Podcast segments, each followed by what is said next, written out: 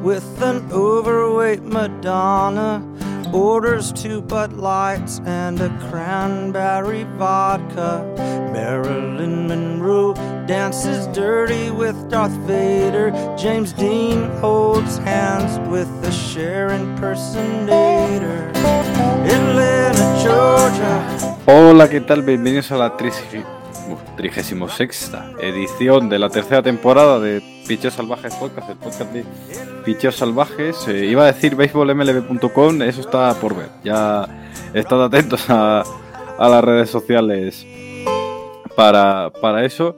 Eh, vamos a hablar de las series mundiales de 2023, que, joder, eh, eh, no, no, hace nada, no hace nada. Estábamos, no, hace nada, hace siete meses, estábamos hablando del inicio de la temporada regular y ya nos queda lo peor y lo mejor. Lo mejor es que vamos a tener el mejor serie, la mejor rivalidad, digamos, del año, la mejor sí, la mejor serie, vamos a definir como la mejor serie del año. Al mismo tiempo, pues también se, se acaba, pero bueno, eh, nos damos 4 o 5 meses sin, sin béisbol profesional de, de, MLB, que sigue habiendo béisbol en, eh, en otros lados y que no nos vamos a engañar, que en febrero algunos se, se enchufa el sprint training y no miro a nadie, me miro a, a mí mismo. Eh, vamos a introducir poco a poco a los contertulios mientras viene John, que va a estar con, con nosotros. Eh, tengo que cambiar aquí un momento el título. Se, se me ha pasado una cosa. Y bueno, vamos a, a empezar con Ramón. ¿Qué tal? Muy buenas. Hola, hola, hola, hola, Adrián. Fuerte abrazo, un saludo a todos y bueno, encantado otra vez de estar acá con ustedes hablando un poquito de lo que nos gusta y lo que nos apasiona el béisbol. Eh, fíjate que le digo a Ramón que, que, me parecía que era la primera vez que venía y me dijo que era la segunda o la tercera. O sea, primero me va la cabeza, el segundo, viene tanta gente, hacemos tantos programas. Eh, el año pasado hicimos, eh, Ramón, 42 programas en 52 semanas. Anda. O sea, o sea, que Bastante, de, ¿no? de, de año. No, no, no, está mal, no está mal. Bien, Claro, bien eso, currado, como dicen ustedes. Exacto. A, a, un invitado dos por semana ya a uno se le empieza a ir la, la cabeza de, de, maneras insospechadas. Y más con el partido de ayer, que no, Oh, no estuvo mal. seguro. No estuvo, no estuvo mal. Eh, vamos a hablar con una de estas personas que eh, debutan en el podcast. Eh, habría que hacer un Excel de la gente que ha debutado, pero vamos, estamos al nivel de Luis Enrique en la, selección española, cuando estaba, o, o, de algún equipo tipo Baltimore o Arizona, precisamente, que vamos a hablar de ellos en los últimos tiempos. Raúl Muñoz, ¿qué tal? Muy buenas. Para que no lo conozcáis, eh, ahora dices tu cuenta de Twitter, porque la tengo por ahí apuntada tal, pero el mejor dato de Raúl es que tiene un podcast de Cile Mélico, en el que analizan Dunkerque en seis horas y mi respuesta en el grupo fue y pocas me parecen. ¿Qué tal, Raúl? Hola, buenas. Muchas gracias. Eh, para mí un placer estar aquí. Es como cruzar la cuarta pared del cine, nunca mejor dicho, eh, estar de, de, oyente de los podcasts y de seguiros con la, en la página web y en el, en el Twitter y de pronto estar aquí pues con vosotros comentando, comentando la jugada, ¿no? Pues sí, tengo, bueno, tengo un podcast con un, con un, amigo mío que se llama Alberto, de cine histórico y bélico, se llama Celuloide de Gloria. Y, y, bueno, pues también el béisbol, pues también me liga a, que soy el padre de un, de un, jugador de béisbol y soy el marido también de la delegada del equipo donde juega mi hijo. Así que, o sea, que eso ya también son muchas ligazones. Pero bueno. Lo, lo que, lo que ha unido al béisbol que no lo separa el hombre. Sí, es curioso, ¿no? Cuando, yo era pequeño no iba a imaginar, cuando éramos pequeños, el acceso a toda esta información brutal que tenemos, de poder ver todos los partidos, eh, mil de información, mil estadísticas, era comprarse el USA Today los una vez a la semana, los previens y, poco más. Y ahora, pues eso. Y el béisbol, eso, pues eso, eh, poder, poder hacer que pues, tu hijo pues continúe una de tus aficiones y además lo haga jugando a béisbol, pues eso es, es fantástico, ¿no? Eso, eh, es, el sueño. Es, es el sueño de, de mucha gente. Eh, sí. Hay gente que se, que se le va la olla, ¿no? Pero eh, mientras se queden en, en, buenos términos, todo perfecto. Raúl MGS en Twitter eh, sí. y seguirlo en iBox, Celuloide de Gloria, en referencia a la peli de Stanley Kubrick, Senderos de Gloria. Efectivamente. Para, para escuchar eh, podcast de cine bélico e histórico. Que me, cuando tenga tiempo me voy a chupar las seis horas de Dunkerque. Eh, lo sabe, lo sabe Cristo. Eh, bueno, eh, vamos a meter a, por último, pero no por menos importante, a otro de los miembros que va a estar hoy del podcast hablando, que aparte de mí, John Molinero, ¿qué tal? ¿Qué tal, señores? ¿Qué tal estamos? Para, para los oyentes Hola, de John. podcast, eh, John viene hoy arreglado, formadito, encamisado para hablar de las World Series. ¿eh? Eh, Es lo que tiene que te manden el trabajo a hacer el paripeo un poco y tener que ir más arreglado de lo normal. Ahora que he visto a John, no lo sé, me ha parecido ver lo que pareciese un ejecutivo de MLB, no sé, de algún equipo. ¿Será que alguien te Sí. ha contratado? No, lo sabemos, John, cuenta. Eh, En ello ando, en ello ando, pero todavía no, no llegan las ofertas suficientemente lucrativas. Eh, ¿Es posible que Steve Cohen en algún momento de desesperación te haya llamado? Sí, al, al final se decidió por, por David Stearns, pero estuvimos ahí intercambiando llamadas y ofertas y contraofertas. A Bueno. ver, eh, David Stern no tiene el, el, digamos, el, eh, esa atadura eh, emocional que tienes tú con los Mets. Entonces eso te puede dar puntos o quitártelos. Bueno, bueno, David Stearns se supone que de, de crío era, era fan de los Mets y que iba al Ya. Shea Stadium y todo. Oficialmente, supongo que como todos, como Claro, Morata. De, de- de- Claro. Eso te iba a decir, de- como Morata que se... Eh, David Stern mañana lo contratan los Baltimore Orioles y tenía una camiseta de Frank Robinson firmada por Hombre, ahí al- eh, en algún lado. Empiezan a salir fotos de. Hasta Yo creo que la clave es como cuando tienes un hijo sacar una foto con, con una camiseta de cada equipo. De cada equipo, por si... Vale, Raúl, apúntalo por lo que sea. Vale. Bueno, yo No en mi, en mi casa tengo un armario que tengo pues unas 60 o 70 ca- camisetas de diferentes equipos y yo pues mucho ¿Con todas? a- Sí, sí. Entonces, Con toda la camiseta una foto. Hace poco, hace poco estuve en Pamplona, en el Campeonato de España, eh, sub-11, y cada día me ponía una diferente. Y de hecho, por llevar la camiseta de los Phillips, estoy aquí. Porque estaba yo en un- viendo un partido y estaba Javier Cía y me dijo, hostia, eh, enhorabuena. Enhorabuena porque él llevaba de los Braves, ¿no? Dice, nos habéis eliminado. Y bueno, ¿cuál fue su sorpresa? Que me llevaba la gorra al revés, me la giré y llevaba una gorra de los Braves. O sea, llevaba una gorra de los Braves y una camiseta de los Phillips. Y entonces mucha gente me pregunta, ¿de qué equipo eres? Eh, Pues yo de los Athletics. Pero me pongo la camiseta que haga falta, no, no tengo problema. A mí me gusta el, de- el béisbol. ¿eh? De hecho, como veis, llevo una camiseta de los Caps porque es el equipo de mi hijo. Pues es un fanático, es un fanático de los Caps. Pero Ah, una buena elección. Sí, iba a Sí. decir pobrecito, pero que yo soy de Baltimore. No, no, coño, pobrecito, estoy para no. decirle a nadie. No, pero, es, pero es un equipo muy tradicional en, en- en el béisbol y, y creo que es una buena elección, ¿cierto? Igual, Este año con el MVP nos hemos chupado casi todos los partidos de, de los Caps. Y bueno, ha sido eh, nadar para morir en la orilla, ¿sabes? Como una que- montaña rusa de emociones. Pero, eh, el, MLB, el MLB TV, la mejor invención de todos los años. O sea, ni Siempre. comprar acciones, ni Bitcoin, ni leches. eh, comprar MLB TV. Oye, Totalmente de eh, acuerdo.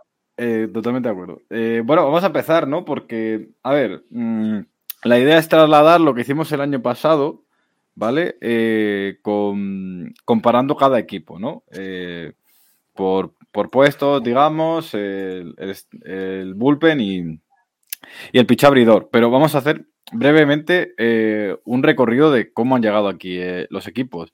Me voy a encargar yo de, de hablar de los Rangers, ¿vale? Primero, ahora John, para que te los vayas preparando, vamos a hablar después, vas a hablar tú después de Arizona, ¿vale? Eh, Ramón, te voy a preguntar a ti sobre los Rangers y a Raúl después sobre, sobre Arizona, Breve- brevemente, y después comparamos equipos cómo, cómo, cómo están en, de cara a estas series mundiales que empiezan el sábado, por cierto, lo digo, eh, sábado en España. eh, la- ah, bueno, a las sábado de en la España, mañana. sí, viernes acá, Claro. del otro lado. Claro. Claro, en el otro lado, el viernes. Viernes a las 8 de la tarde del este en Estados Unidos, que aquí son las 2 de la mañana. Eh, tendremos partido el sábado, a- la noche el sábado al domingo, a- también a las 2 de la mañana, pero el resto de partidos, por el cambio horario, serían a las 1 de la, a la 1 de la mañana. Perfecto. Entonces, una horita de sueño que podemos guardar por ahí lo- los españoles para, pa- para esta época de año, que no viene mal, ¿eh? que, que yo ayer tenías una- unas ojeras aquí. O sea, eso ya, ya empieza a ser empieza a ser relevante. Eh, bueno, voy a hablar de, los Texas Rangers, que ahora hablamos con, Ramón. Eh, los Texas Rangers 90-72 eh, en segunda posición de la americana oeste, que perdieron el último día el campeonato de la, de la americana en favor de, los Houston Astros. que bueno, parecía, lo, dijimos aquí hace un mes, que podía ser una decisión que podía condicionar bastante los playoffs, porque tenías que jugar primero en Tampa Bay, lo cual jugaron y ganaron 2 a 0 en los dos partidos en Tampa Bay en esa, en esa wildcard. Eh, y después se tener que enfrentar a, si ganaban a los Baltimore Orioles, que habían sido el segundo mejor equipo de la, MLB, el mejor equipo de la americana, a los cuales ganaron 3-0 en, la, división eh, y, en los, en la serie de campeonato, precisamente contra el equipo que les ganó la división, que fueron los Houston Astros, 4-3, ganando en un séptimo partido. Eh, ganando los cuatro partidos en casa de, Houston, Ramón. tiene Houston el poco honorable récord de ser el primer equipo que pierde dos series en toda la historia de todos los deportes americanos sin haber ganado un partido en casa, que fueron la World Series de 2019 y esta serie de campeonato de 2023. Eh, eh, me refiero sin haber ganado ningún partido en casa de los cuatro, habiendo todos partidos que han ganado eh, fuera. Pasó exactamente igual en la World Series, que ganaron los cuatro partidos Washington Nationals en Houston y los tres que ganaron Houston fueron en Washington. Y aquí ha pasado lo mismo entre Rangers y, Astros. Eh, Ramón, ¿cómo ves el camino de estos Texas Rangers hasta llegar por aquí sin meternos en el emparejamiento de las series mundiales, que eso lo haremos ahora, pero con una Doris García y un Cory Seager eh, que estaban en estado de, gloria, por no hablar de, todo lo que tienen en estado de gloria, que no es poco. Seguro, y, realmente, bueno, eh, un equipo de Texas que realmente demostró durante toda la temporada fue, diría que un golpe bajo no ganar la división porque tuvieron prácticamente todo el año liderando. Eh, simplemente, bueno, el equipo de Houston es un, equipo probado, un equipo bateador, un equipo en el cual pues eh, realmente se puede esperar cualquier cosa, inclusive yo, como se lo dije hace un rato eh, al inicio, antes del, del programa, eh, yo veía el equipo de Houston repitiendo eh, nuevamente la Serie Mundial, pero se toparon con un equipo de Texas muy compacto, un equipo de Texas muy bien dirigido, un equipo de Texas en el cual las adiciones que tuvieron el año pasado y este año la llegada de Nathan Ovaldi le dio una profundidad mucho mayor al equipo, Montgomery igual también.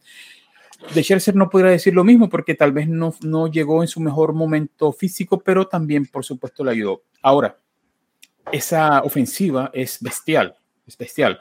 Eh, me dirán, bueno, pero Marcus Simmons no, no, no, batió ahora en esta serie, no, pero es un bateador eh, súper explosivo también.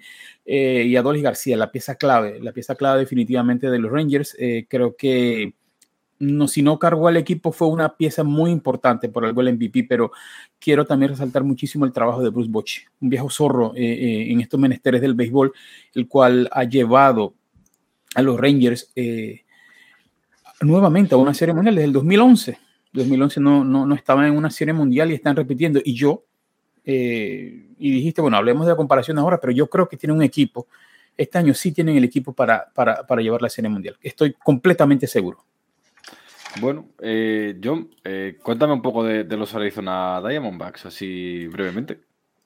Pues no sé si estáis conmigo, porque yo lo estaba pensando, bueno, desde, desde, desde que se ha completado el partido y ya se ha confirmado su paso a las seis mundiales, ya no venía también un poco pensando de que si se daba, eh, pues bueno, podía ser quizás eh, el equipo, desde mi punto de vista, más sorprendente que ha llegado a series mundiales en los últimos años.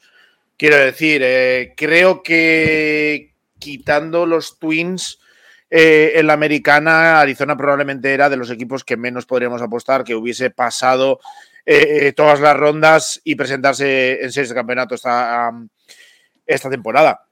El año pasado vimos cómo llegaron los dos equipos de, de también en la, Liga Nacional, eh, San, Diego y Filadelfia, pero creo que cualquiera de los dos que hubiese pasado, al final fue Filadelfia, tampoco hubiese sido ninguna sorpresa, eran un equipo, equipos eh, potentes, con grandes estrellas, en el caso de Filadelfia, que fue el que llegó, pues buen ataque, buen picheo, etcétera, etcétera, y eh, Arizona, si bien eh, ha tenido ese, ha demostrado que tiene ese talento, pues quizás no, no resultaba tan, tan abrumador como, como, podían ser algunos de los, de los rivales y algunos de los rivales a los que se ha enfrentado, que ganó en, la ronda de Wildcard a los Brewers, si no me equivoco, 2-0. También dejó Sí. eh, por el camino barriendo también a los Dodgers. Quizás eh, el resultado más sorprendente, no solo por la victoria de Arizona, sino por el hecho de ser una, una barrida.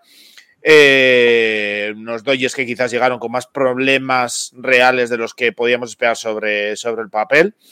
Y luego un equipo, el de, el de Arizona, que ha sido capaz realmente de parar esa ofensiva mastodóntica, sobre todo en cuanto a bateo de poder de Filadelfia en, en esta serie de campeonato.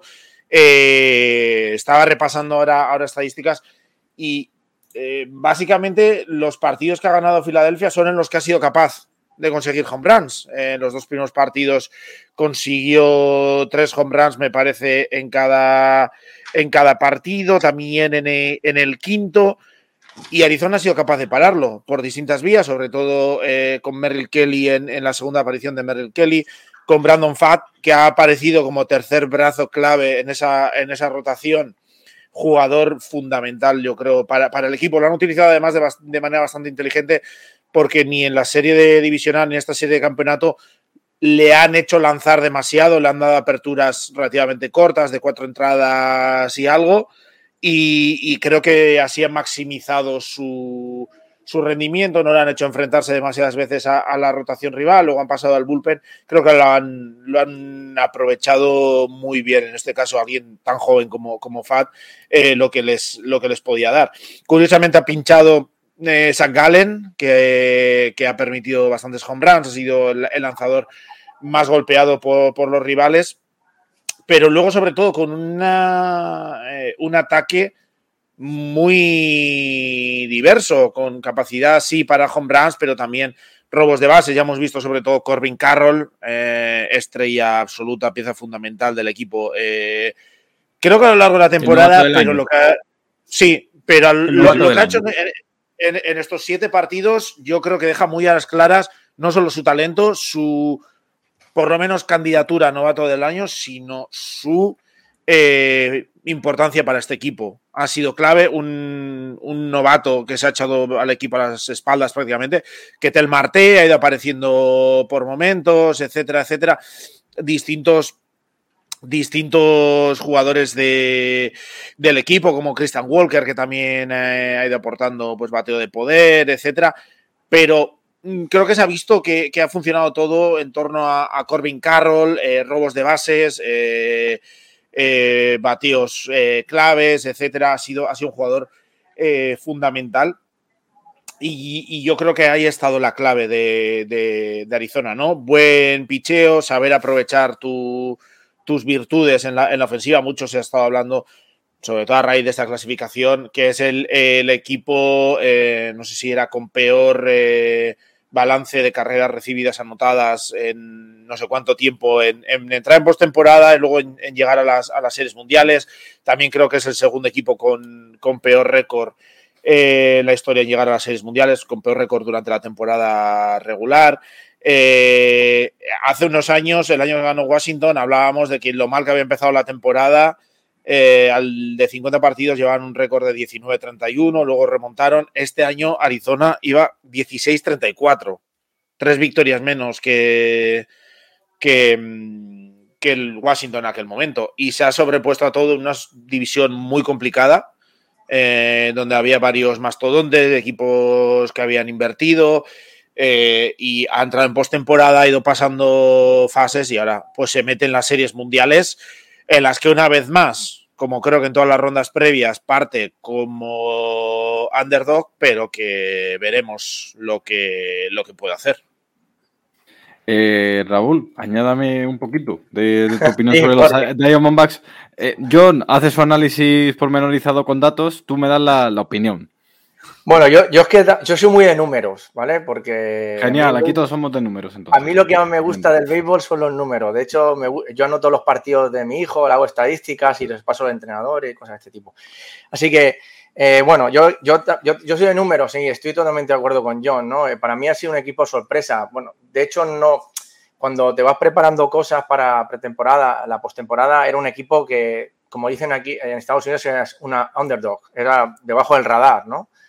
Y que yo pensaba que iba a caer a las primeras de cambio, ¿no? Le tocaba a Milwaukee, que había dominado la división central con mano de hierro. También es cierto que los Caps se hundieron un poquito, pero mi opinión es que está, por ejemplo, el, chico este Carroll, eh, he estado viendo la, rueda de prensa, no sé si la habéis visto, posterior al partido, y era como, era un niño pequeño que estaba delante de un montón de cámaras y el tío no sabía lo que hacía, porque, ¿sabes? Esa sensación de que él hablaba muy bajito, no sé si esto es su carácter o le cambiará con el tiempo, hablaba muy bajito y entonces ha dicho una frase que me ha gustado mucho, que iba anotando las frases para el programa. Decía, hace dos años yo estaba, estaba en mi ciudad, estaba sentado en, el, sentado en el coach, en el, sofá con mi perro y estaba viendo esto y decía, joder, vaya gente, ¿no? Dice, ya estoy ahora aquí que voy a jugar la World Series. Así que yo creo que una de las cosas, la, de todas las ligas, yo sigo todas las ligas americanas, ¿no? Pero yo creo que la MLB es una liga que está, está tomando grandes decisiones, muy acertadas. Y esto de aumentar los equipos, eh, yo creo que ha sido un acierto, porque a veces, en, anteriormente, cuando los equipos estaban mucho más, las posiciones estaban mucho más decididas, había muchas menos posibilidades, ¿no? Ahora llegan equipos como Arizona, por ejemplo, que llegan súper enchufados, eso, llegan súper enchufados a la, a, la, postemporada, que bajan, van sin ningún tipo de expectativas y que llegan, a, llegan hasta el final. para hacer un paralelismo, me acuerdo de la, de la Eurocopa del 92 de fútbol, que Dinamarca. Dinamarca estaba de vacaciones y estalló la guerra de los Balcanes y Yugoslavia no pudo ir. Así que dijeron, tenemos que meter un equipo y metieron a Dinamarca y llegaron a la final y ganaron, ¿sabes? Y yo, estoy con Ramón, yo creo que los, Rangers son favoritos, han construido un equipo muy bueno, muy bueno, y que, que, son los favoritos, pero cuidado con los, con los chicos estos, porque eh, yo, yo, cuando escucho los partidos, eh, pues me gusta escuchar pues, en inglés, pero también las emisoras latinas. Y los de Filadelfia, bueno, la gente de Filadelfia ya sabéis cómo son, ¿no? Tanto los aficionados como lo de la radio, ¿no? Y los tíos no se lo creían, ¿sabes? No, o sea, ellos pensaban que el, el, sexto partido lo iban a ganar, ¿no? Y cuando vieron que iba pasando, y le tenían un miedo, o sea, los locutores tenían un miedo atroz a Carroll, pero a Toroz. De hecho, hay una jugada que, mm, que, dicen, que, dicen que, saquen otro pitcher, que no pongan a este que estaba, bueno, estaban súper asustados, ¿no? Estaban, estaban muy preocupados. Y también ponían mucho énfasis los locutores de la... Yo escuchaba a los de Filadelfia que hablaban de que estaban jugando un básquet, un, básquet, un, béisbol pequeño, ¿sabes? Estaban jugando un, small béisbol. O sea, como antiguamente los equipos de la Liga Nacional, ¿no? Desde que metieron la de Ginate Hitter, pues ahora ya todos son todo o nada, ¿no? Y bueno, jugaban eso, al bateo, al robo, al, hit, un hit y otro hit, llenamos las bases. Yo creo que, que han visto que estos equipos, el, el General Manager y el entrenador han visto muchas veces Moneyball, ¿no? Que lo importante es envasarse, ¿no? Sí. Y yo creo que a mí me ha recordado mucho Philadelphia en esta serie, me ha recordado un equipo de la Liga Americana de hace tiempo, ¿no? Jonroneros a tope y si no me, si no me salen los home runs, pues hasta luego, ¿no? Y ellos han ido como, lo iban diciendo, ¿no? A, los locutores, aquí viene otra hormiguita, lleva perdomo, otra hormiguita, ¿no? Y o sea, como, que iban sumando, ¿no? Así que esa, la impresión que he tenido yo esa es una sorpresa muy grata. Eh, espero que esa sorpresa continúe, por lo menos para que nos dé una World Series animada, yo creo que sí. Y yo creo que es un equipo para para el aficionado del béisbol tenemos que estar muy contentos, como ha dicho John, que una sorpresa. Em, no sé si el comisionado está tan contento de que haya mm. un mercado tan pequeño como Arizona que esté en la World Series, sin ninguna superestrella. Para, es mucho más fácil vender un enfrentamiento entre Corey Seager eh, y Oevaldi con Bray Harper y con todo el morbo que lleva a Harper detrás, ¿no? Suárez. no, la contra Corey Seager, contra Dolly García, Zach Wheeler, o sea, sí, tiene toda la razón y coincido al 100%. Tria Turner, ¿no? Que yo creo que ha pegado un pinchazo enorme, ¿no? Enorme. Eh, y, ahora que mencionas eso, eh, estuve leyendo también, y perdón la interrupción, Harper, Turner y Schwarber estuvieron bateando para 17-1 Sí. O sea, en los últimos eh, dos partidos, o sea, si tu, eje de, ofensivo eh, está out, o sea, no, no puedes hacer absolutamente nada. Efectivamente, es el todo o nada, ¿no? O sea, o, o jonrons, ¿no? Y, o hace jonrones y, y después tiene, yo estuve, estuve analizando, ¿no? El problema, por ejemplo, una jugada muy interesante en el que estaba, eh, la base llena llega a Rojas y lleva 0,91 de. Bueno, no está en la línea Mendoza, está ya en la línea. está, en, la línea, eh, está en la línea picheo salvaje, que es lo que, lo que lanzaríamos nosotros, lo que bateríamos nosotros con suerte. Sí, con suerte. 0,91 yo me no, lo No, con ¿eh? suerte. Con suerte es que me den 10 turnos de bate y, y cerrando los ojos le da una bola. es la Y Aunque sea Paul y estaba viendo el partido hoy con mi mujer preparándomelo, ¿no? Y, le dije, mira, dice, ah, mira, la base llena. Digo, no te preocupes, no le va a dar. No, lo van a punchar seguro, o sea, lo van a eliminar. Y yo creo que ese, ese, ese es uno de los problemas que puede tener Arizona, desde mi punto de vista. Que tiene, me recuerda mucho a Houston, ¿no? Houston tiene, eh, ha tenido cuatro peloteros súper potentes que pues ha tenido a, Altuve, ha tenido a Breckman, ha tenido a Jordan Álvarez, ha tenido a, ha tenido a Breu y después se les cae el equipo. El equipo de Arizona pues tiene especialistas, por ejemplo, como Rivera, Longoria, que está de noveno bate, pero es un tío que supongo lo tienen ahí para hacer banquillo, para, la experiencia, ¿no? A jugar a World Series. Pero Walker, que comentaba John, que ha aportado mucho en, en, lo que llamamos de playoff, tiene una media de 167, ¿eh? o sea, ha mm. pegado un bajón y lo mantienen de cuarto bate. ¿sabes? Mm. Yo creo que eh, ahí igual el entrenador debería cambiar. A veces estos, como dicen los anglosajones, stay with your pistol, ¿no? Estás hasta el final con tu equipo, ¿no? yo creo que contra Texas no le va a valer eso a ver, a ver, también supongo que un poco porque es lo que, lo que tienen, ¿no? Al final Arizona tiene el arsenal que tienen y Walker pues es un poco su, su especialista en, bateo de, poder, es su fuente habitual de bateo de poder y necesitas también tener a alguien que amenace con ese bateo largo de poder. Yo supongo que es eh, un poco el motivo por el que pueden, pueden tenerle y que creo que lo que hace Walker, si bien los números en general no están siendo buenos, pero sí tiene esa capacidad de apoyarte en momentos clave y meter un, un home run que te desbloquee un poco el, la situación en un momento dado, ¿no? Entonces, me imagino que por eso también sigue, siguen ahí, porque, porque sí que entiendo que tiene esa, capacidad. Pero mira, y algo importante que mencionaba eh, pues Raúl, y, eso me gusta, o sea, como decía eh, las redemisoras en, Filadelfia, que son unas, unas hormiguitas el equipo de, Arizona, y es muy cierto.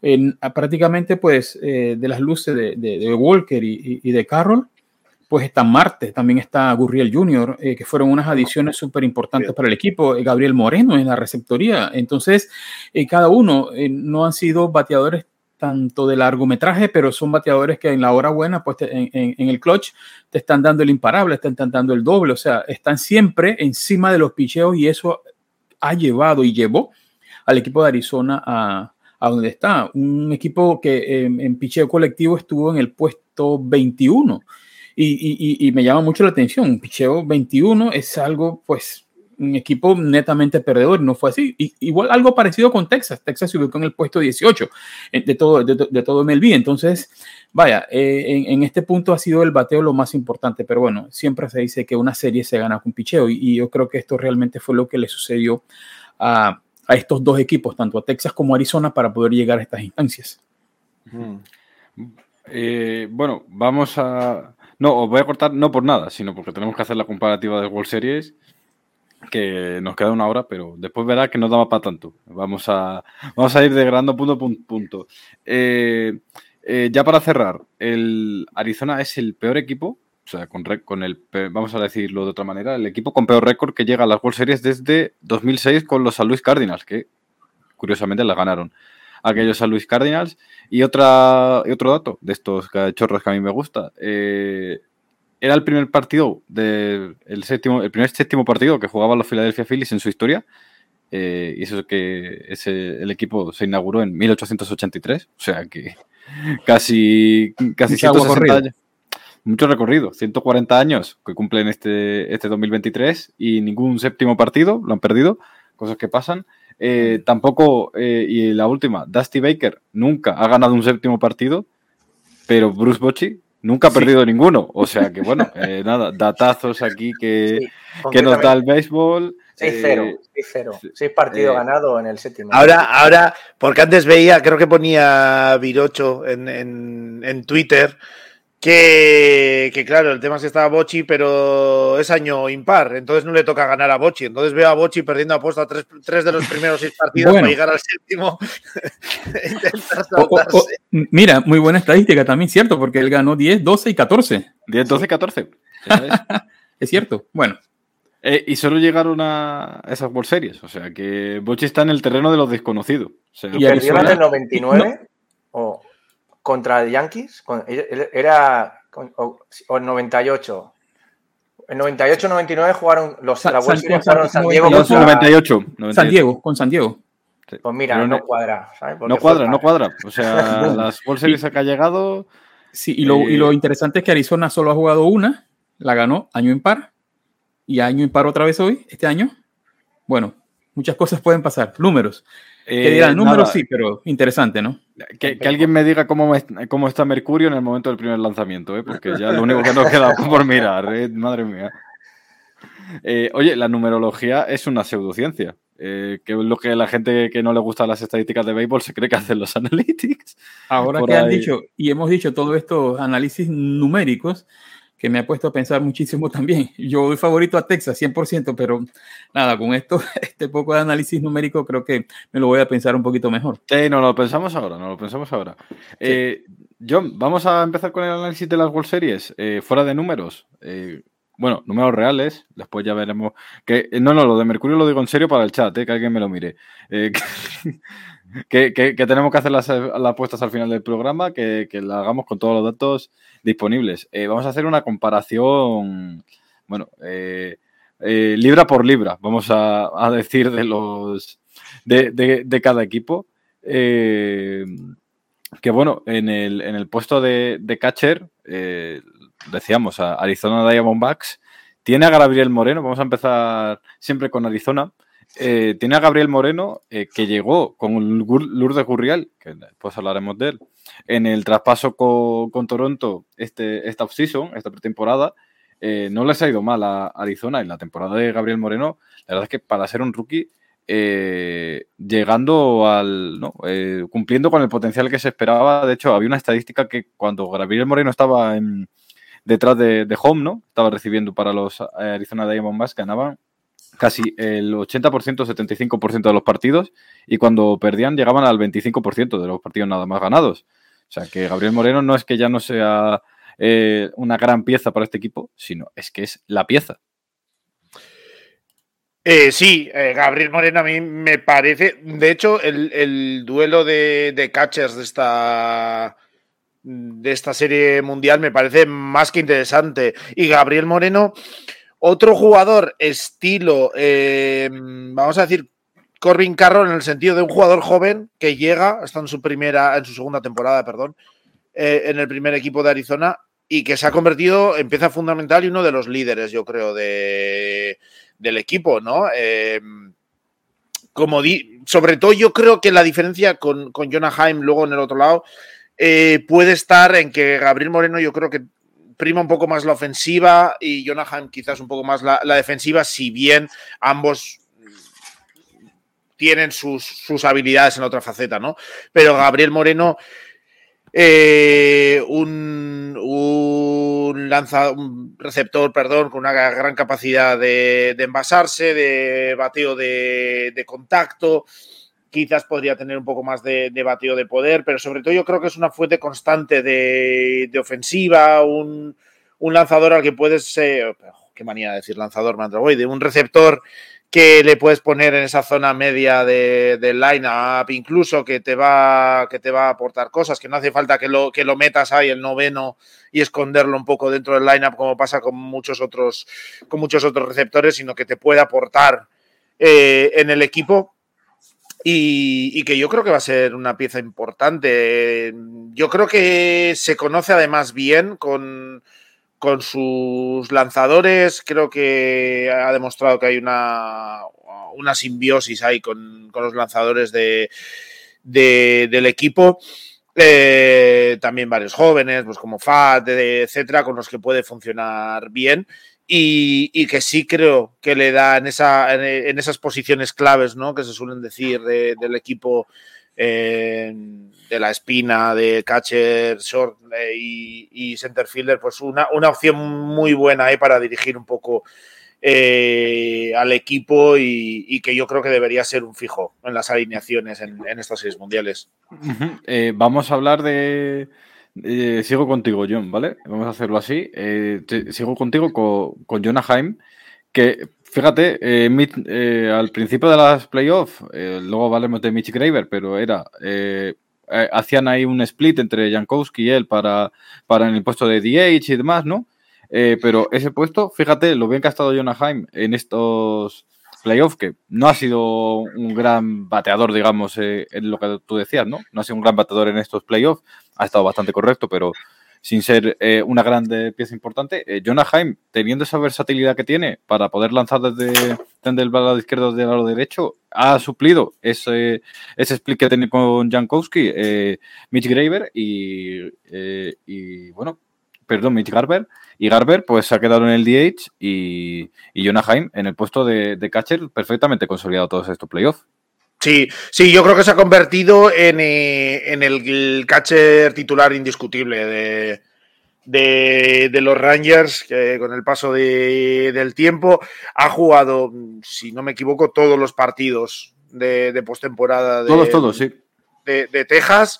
Y, pues eso, mi, sensación personal es que quizás es un pelín más eh, defensivo que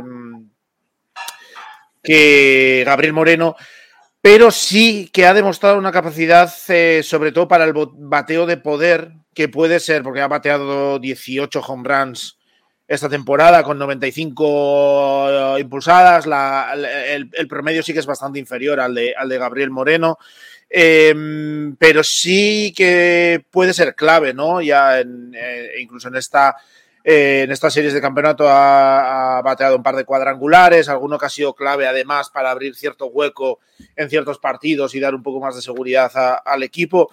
Y yo creo que, que ambos equipos, por eso decía, que eh, es un duelo bastante interesante en la receptoría en, estas series mundiales, porque creo que ambos equipos tienen muy claro quién es su, su pitcher titular que aportan. Creo que ambos son bastante completos, uno quizás destacando un poco más en una, en una faceta que en otra, pero creo que ambos son bastante completos, que ambos tienen la confianza plena de, los lanzadores, porque partimos de que si alguien eh, como Jonah Haim lanza todos los partidos de postemporada, mm, sobre todo eh, con lanzadores titulares un poco estrellas, como puede ser Ovaldi, etcétera, etcétera, eh, para el equipo jugadores importantes, si no tiene esa plena confianza, eh, algún partido no juegan, no pueden eh, suplir.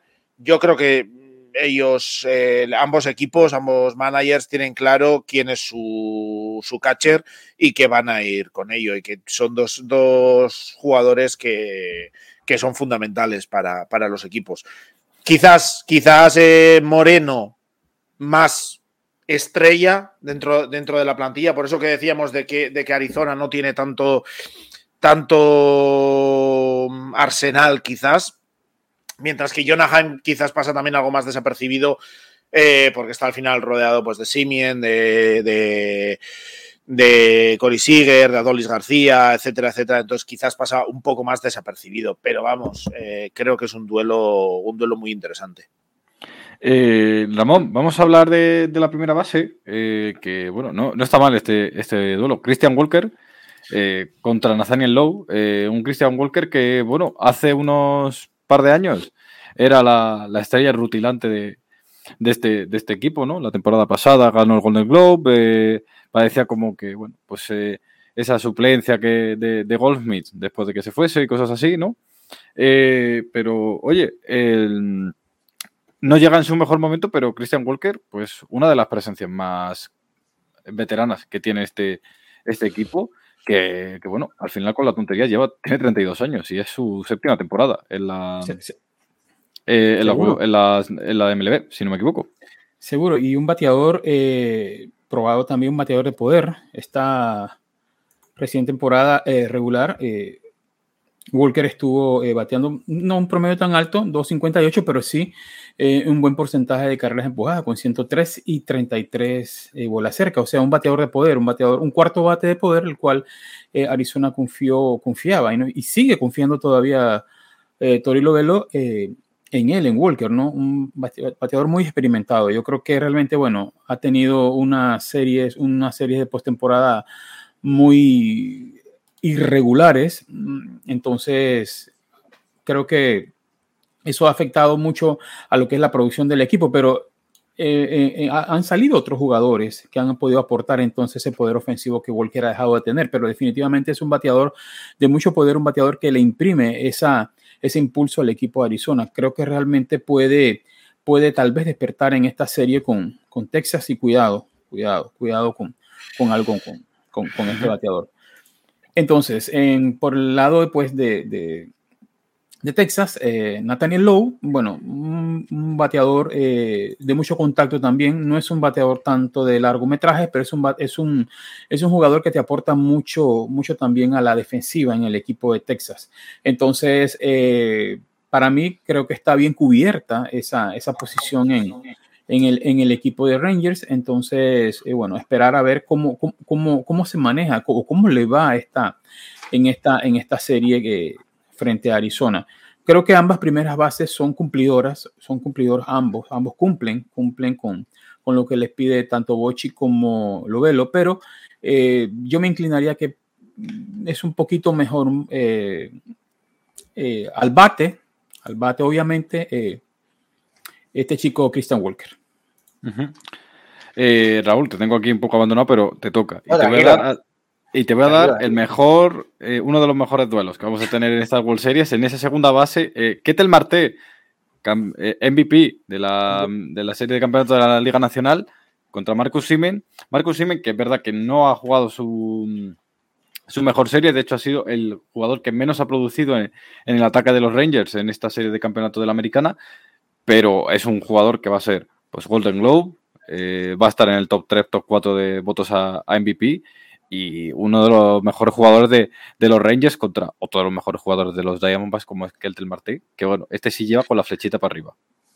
Bueno, eh, la posición... Y además juegan de segunda base, pero juegan en posiciones diferentes en ataque, ¿no? Por ejemplo, el Marte, Marte es más un jugador de, barrido, ¿no? De arrastre, de...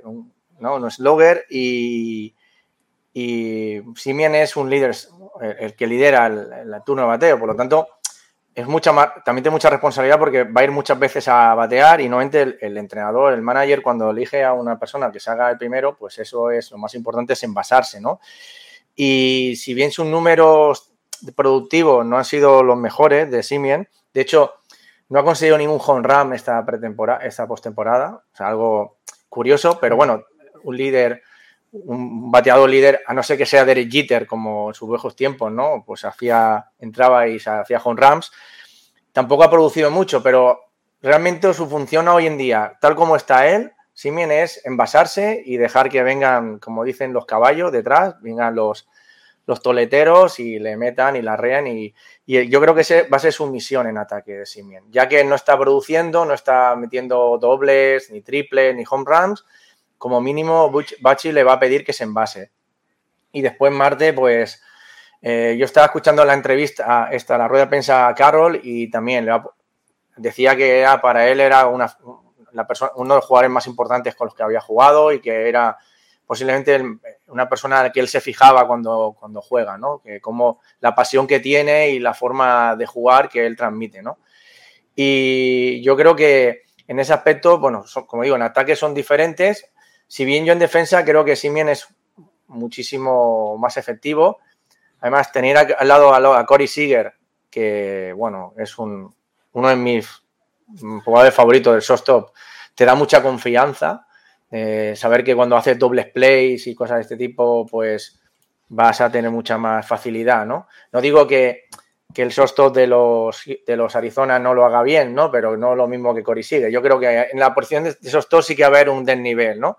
Así que yo creo que aquí, por un lado, Marte va a aportar mucho más que son producción eh, de carreras, va a ser más slagger y, y Simien va a ser una persona que le van a pedir más que se envase, ¿no? Para, para conseguir carreras, desde mi punto de vista. Y defensivamente, ya te digo, Simian es para mí, en este momento, defensivamente es superior. Además, Simian tiene un también una cosa que condiciona mucho a los jugadores, y eso es así, son los contratos que tienen, ¿no? Y, Simian tiene un contrato de superestrella en, Texas. De hecho, vino el año que llegó con Corey Seager de la mano para formar ese, ese infield, ¿no? Ese, combo segundo shortstop, ¿no? Y que creo que ha sido una de las claves para, para que Texas haya llegado donde ha llegado, ¿no? Así, así hablándolo a bote pronto, eh, diríamos que Arizona pues tiene eh, la ventaja en esta segunda, en perdón, en el puesto de catcher y en el puesto de primera base.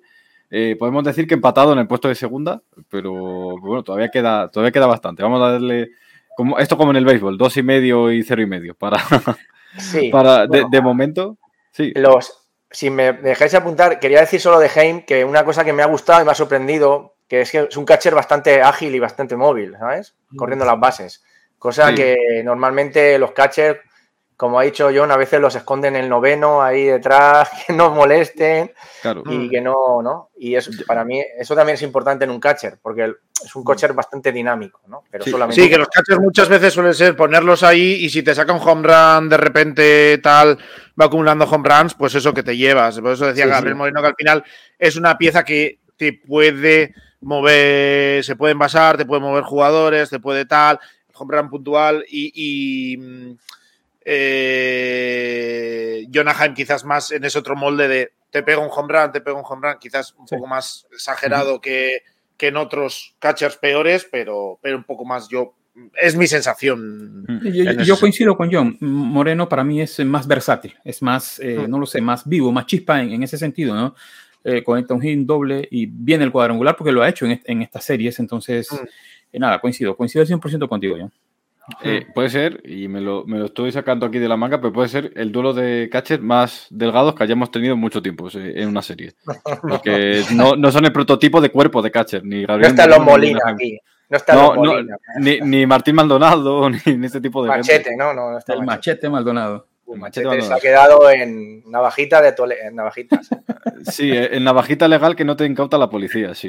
Eh, es que, de, de todas formas, si lo piensas, siempre resulta un poco contraintuitivo poner a unos tíos que tienen que estar agachados y que tienen que andar saltando como un resorte para robar bases y tal, eh, que acaban con las rodillas machacadas, poner a un tío que pese 120 kilos, pero... Sí, pero es, es, como. Yo es que mi hijo juega de catcher y es muy grandote y muy corpulento. Entonces, no sé, a veces coge los entrenadores y dice, mira, vamos a poner a... Al que menos se tiene que mover. No, al que si le pegan un bolazo le hace menos daño. Bueno, los catchers yo digo que son como los porteros de fútbol. Nadie quiere, en el béisbol de pequeño nadie quiere jugar de catcher. Mucha gente mm. no quiere jugar catcher porque cuando le tiran las bolas... Sí, siempre. Y acá en Panamá, en, la birria, la calle, de calle que jugábamos pelota, siempre era el gordito, era el catcher. el que menos corría era el catcher. Eh, Oye, una.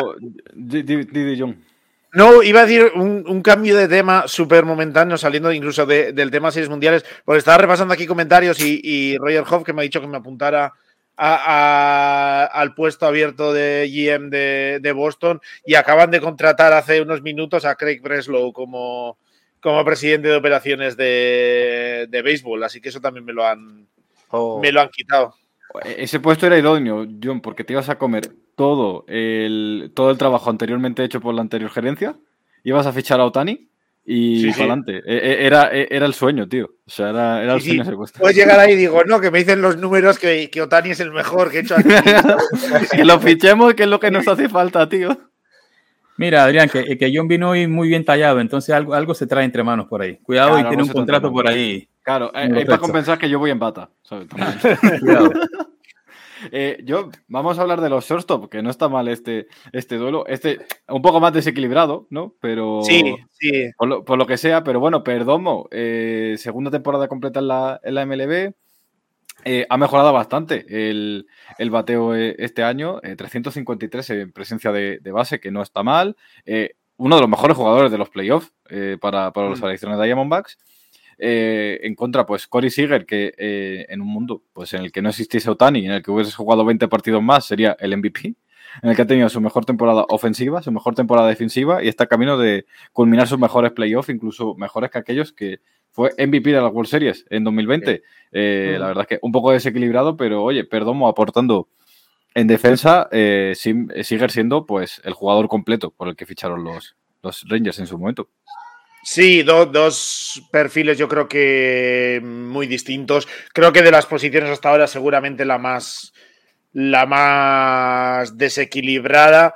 También, en, todo, está mirando porque me entra la curiosidad hasta en salario, porque gana 780 mil o algo así, Perdomo, y 34 millones por no, no, no, está mal, no está mal, una diferencia de 33 millones, fácil. Pero, pero eh, sí, a ver, eh, al final tienes a, una de las grandes estrellas de, de, la MLB en Cory Seager, eh, te batea por encima de, este año se está mirando por encima de 300, te batea más de 30 home runs, hace todo, también en postemporada ha sido un jugador muy, muy importante este año para, para Texas, te, te, defiende, pues, eh, al final te, hace un poco de todo. Perdomo, por otra parte, pues es el tipo de jugador, pues para un equipo de como Arizona, que lo metes ahí en la parte final de lineup. Eh, la, posición que hace el catcher.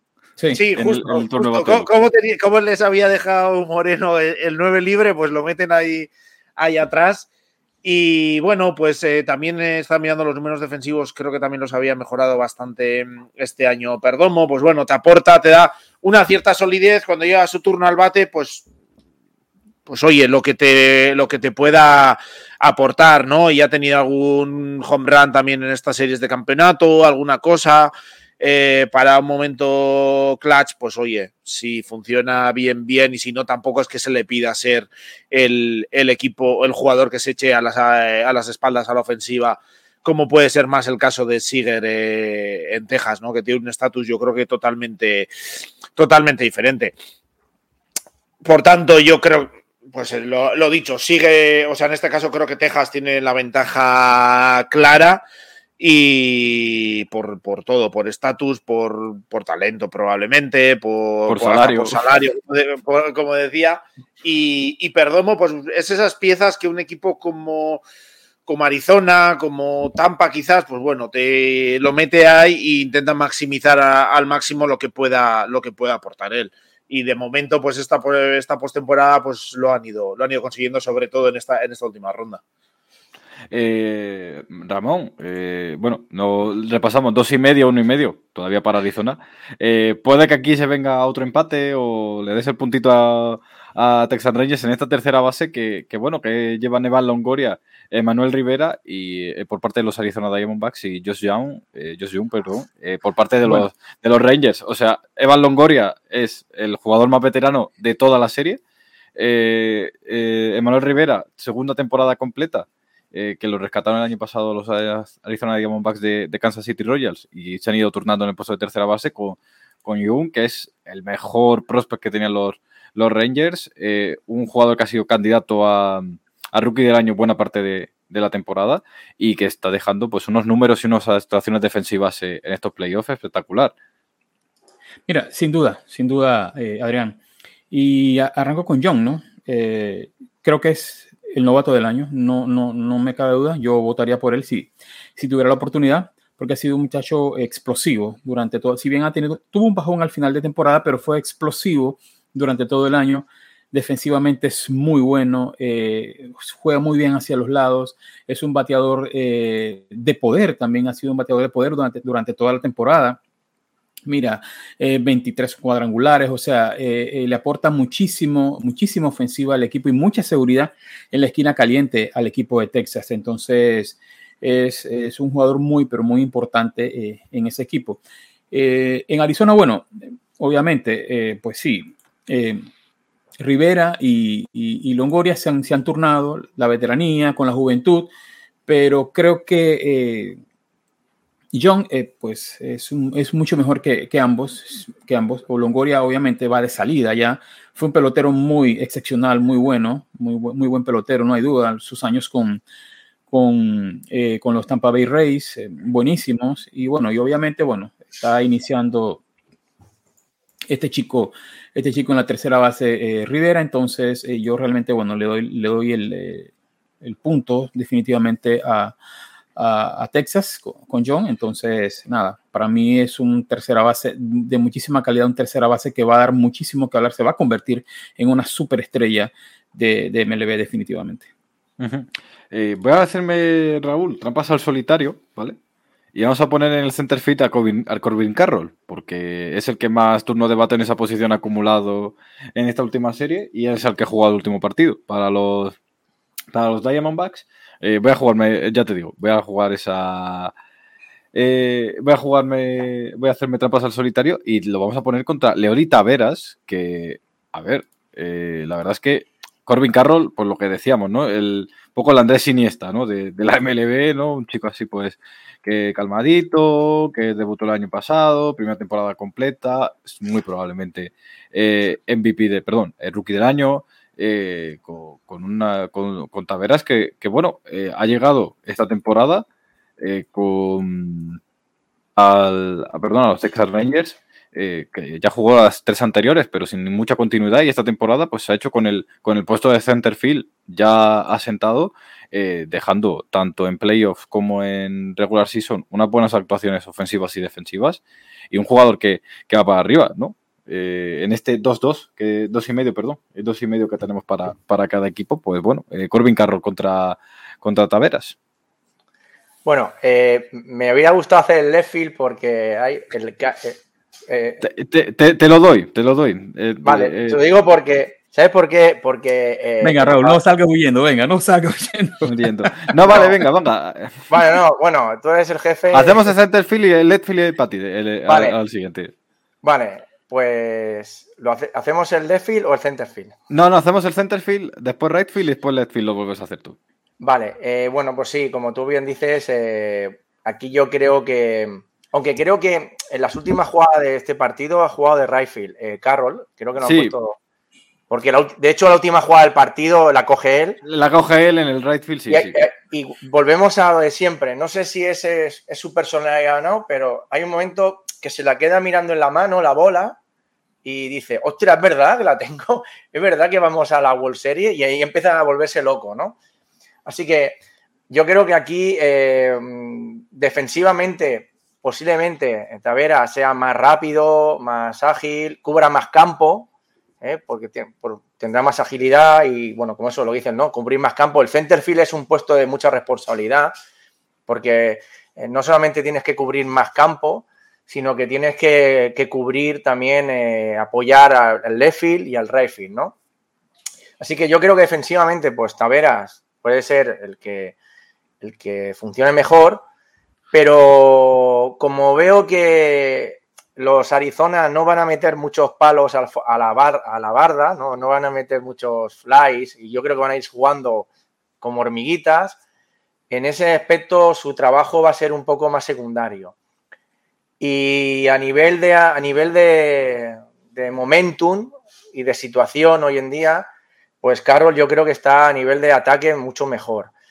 Yo espero que, siga con esa frescura y esa naturalidad y que la presión, porque claro, la, jugar una, una, serie de campeonato es muy importante, pero claro, jugar la World Series, ahora la presión mediática va a ser brutal y, ya no van a ser esos desconocidos, sino que ya van, a, sobre todo la prensa, sobre todo la prensa nacional en Estados Unidos, ya va a empezar a hacer entrevistas, va a hacer reportajes y yo espero que eso no le afecte, porque aquí es un deporte y son seres humanos y al final eso también afecta. Hablamos aquí mucho de números, pero al final son números que hacen personas, ¿no? Pero si Carol se mantiene en sus 13 y se mantiene en esa forma de trabajar y, esa actitud que tiene, Yo creo que aquí yo le daría la ventaja a Arizona, pero sin ningún tipo de duda. No, no solamente como el jugador, sino por, la, por el peso específico que tiene ese jugador sobre el equipo. Y ya te digo, yo creo que estos, los, como han demostrado en esta serie, sobre todo en los últimos partidos, han ido haciendo hits, hits, hits, roba.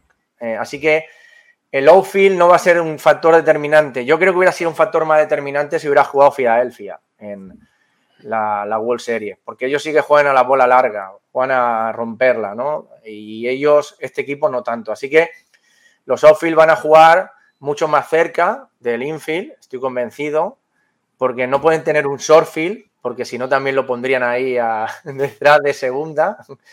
Pero bueno, eh, yo, yo para concluir, le daría mi punto, el punto de inflexión se lo daría a Carroll, a Arizona. pues tres y medio, dos y medio. John, eh, vamos a jugar al, al right field ahora, aunque estamos haciendo un poco tal, pero bueno, lo, hacemos al right field. Adolis García contra eh, Tommy Pham, Alex Thomas, ¿vale? Vamos a decir. Eh, a ver, pues eh, a ver, eh, Tommy Pham, pues eh, rotándose, ¿no? Ese, en ese right field, en ese puesto de DH, Alex Thomas, pues cubriendo defensivamente, ¿no? jugando en el center field, right field, cuando, cuando le toca, contra Adolis García, que, bueno, pues MVP de las. De, la serie de, campeonato no, no, está mal, ¿no? Tommy Pham que llegó en, de rebote Arizona, el último día, el del trade line, eh, del deadline, perdón, y bueno, eh, Alex Thomas, que era uno de los mejores prospects que tenía la, eh, los, perdón, los, Arizona Diamondbacks con Adolis García, que, bueno, poco a poco pues ha ido haciendo un nombre. me acuerdo que nos habló de él Fernando un día porque lo cogió en una fantasy hace tres años, o sea, el, el bueno de Fernando Díaz. Y, y, bueno, pues poco a poco ha sido pues de una de las mejores promesas que tenían los Rangers, pero eh, pero, poco a poco pues se ha ido asentando pues como uno de los jugadores franquicia en un equipo en el que está Simen y, y ¿no? Y De Gron y todo este, este tal. Sí.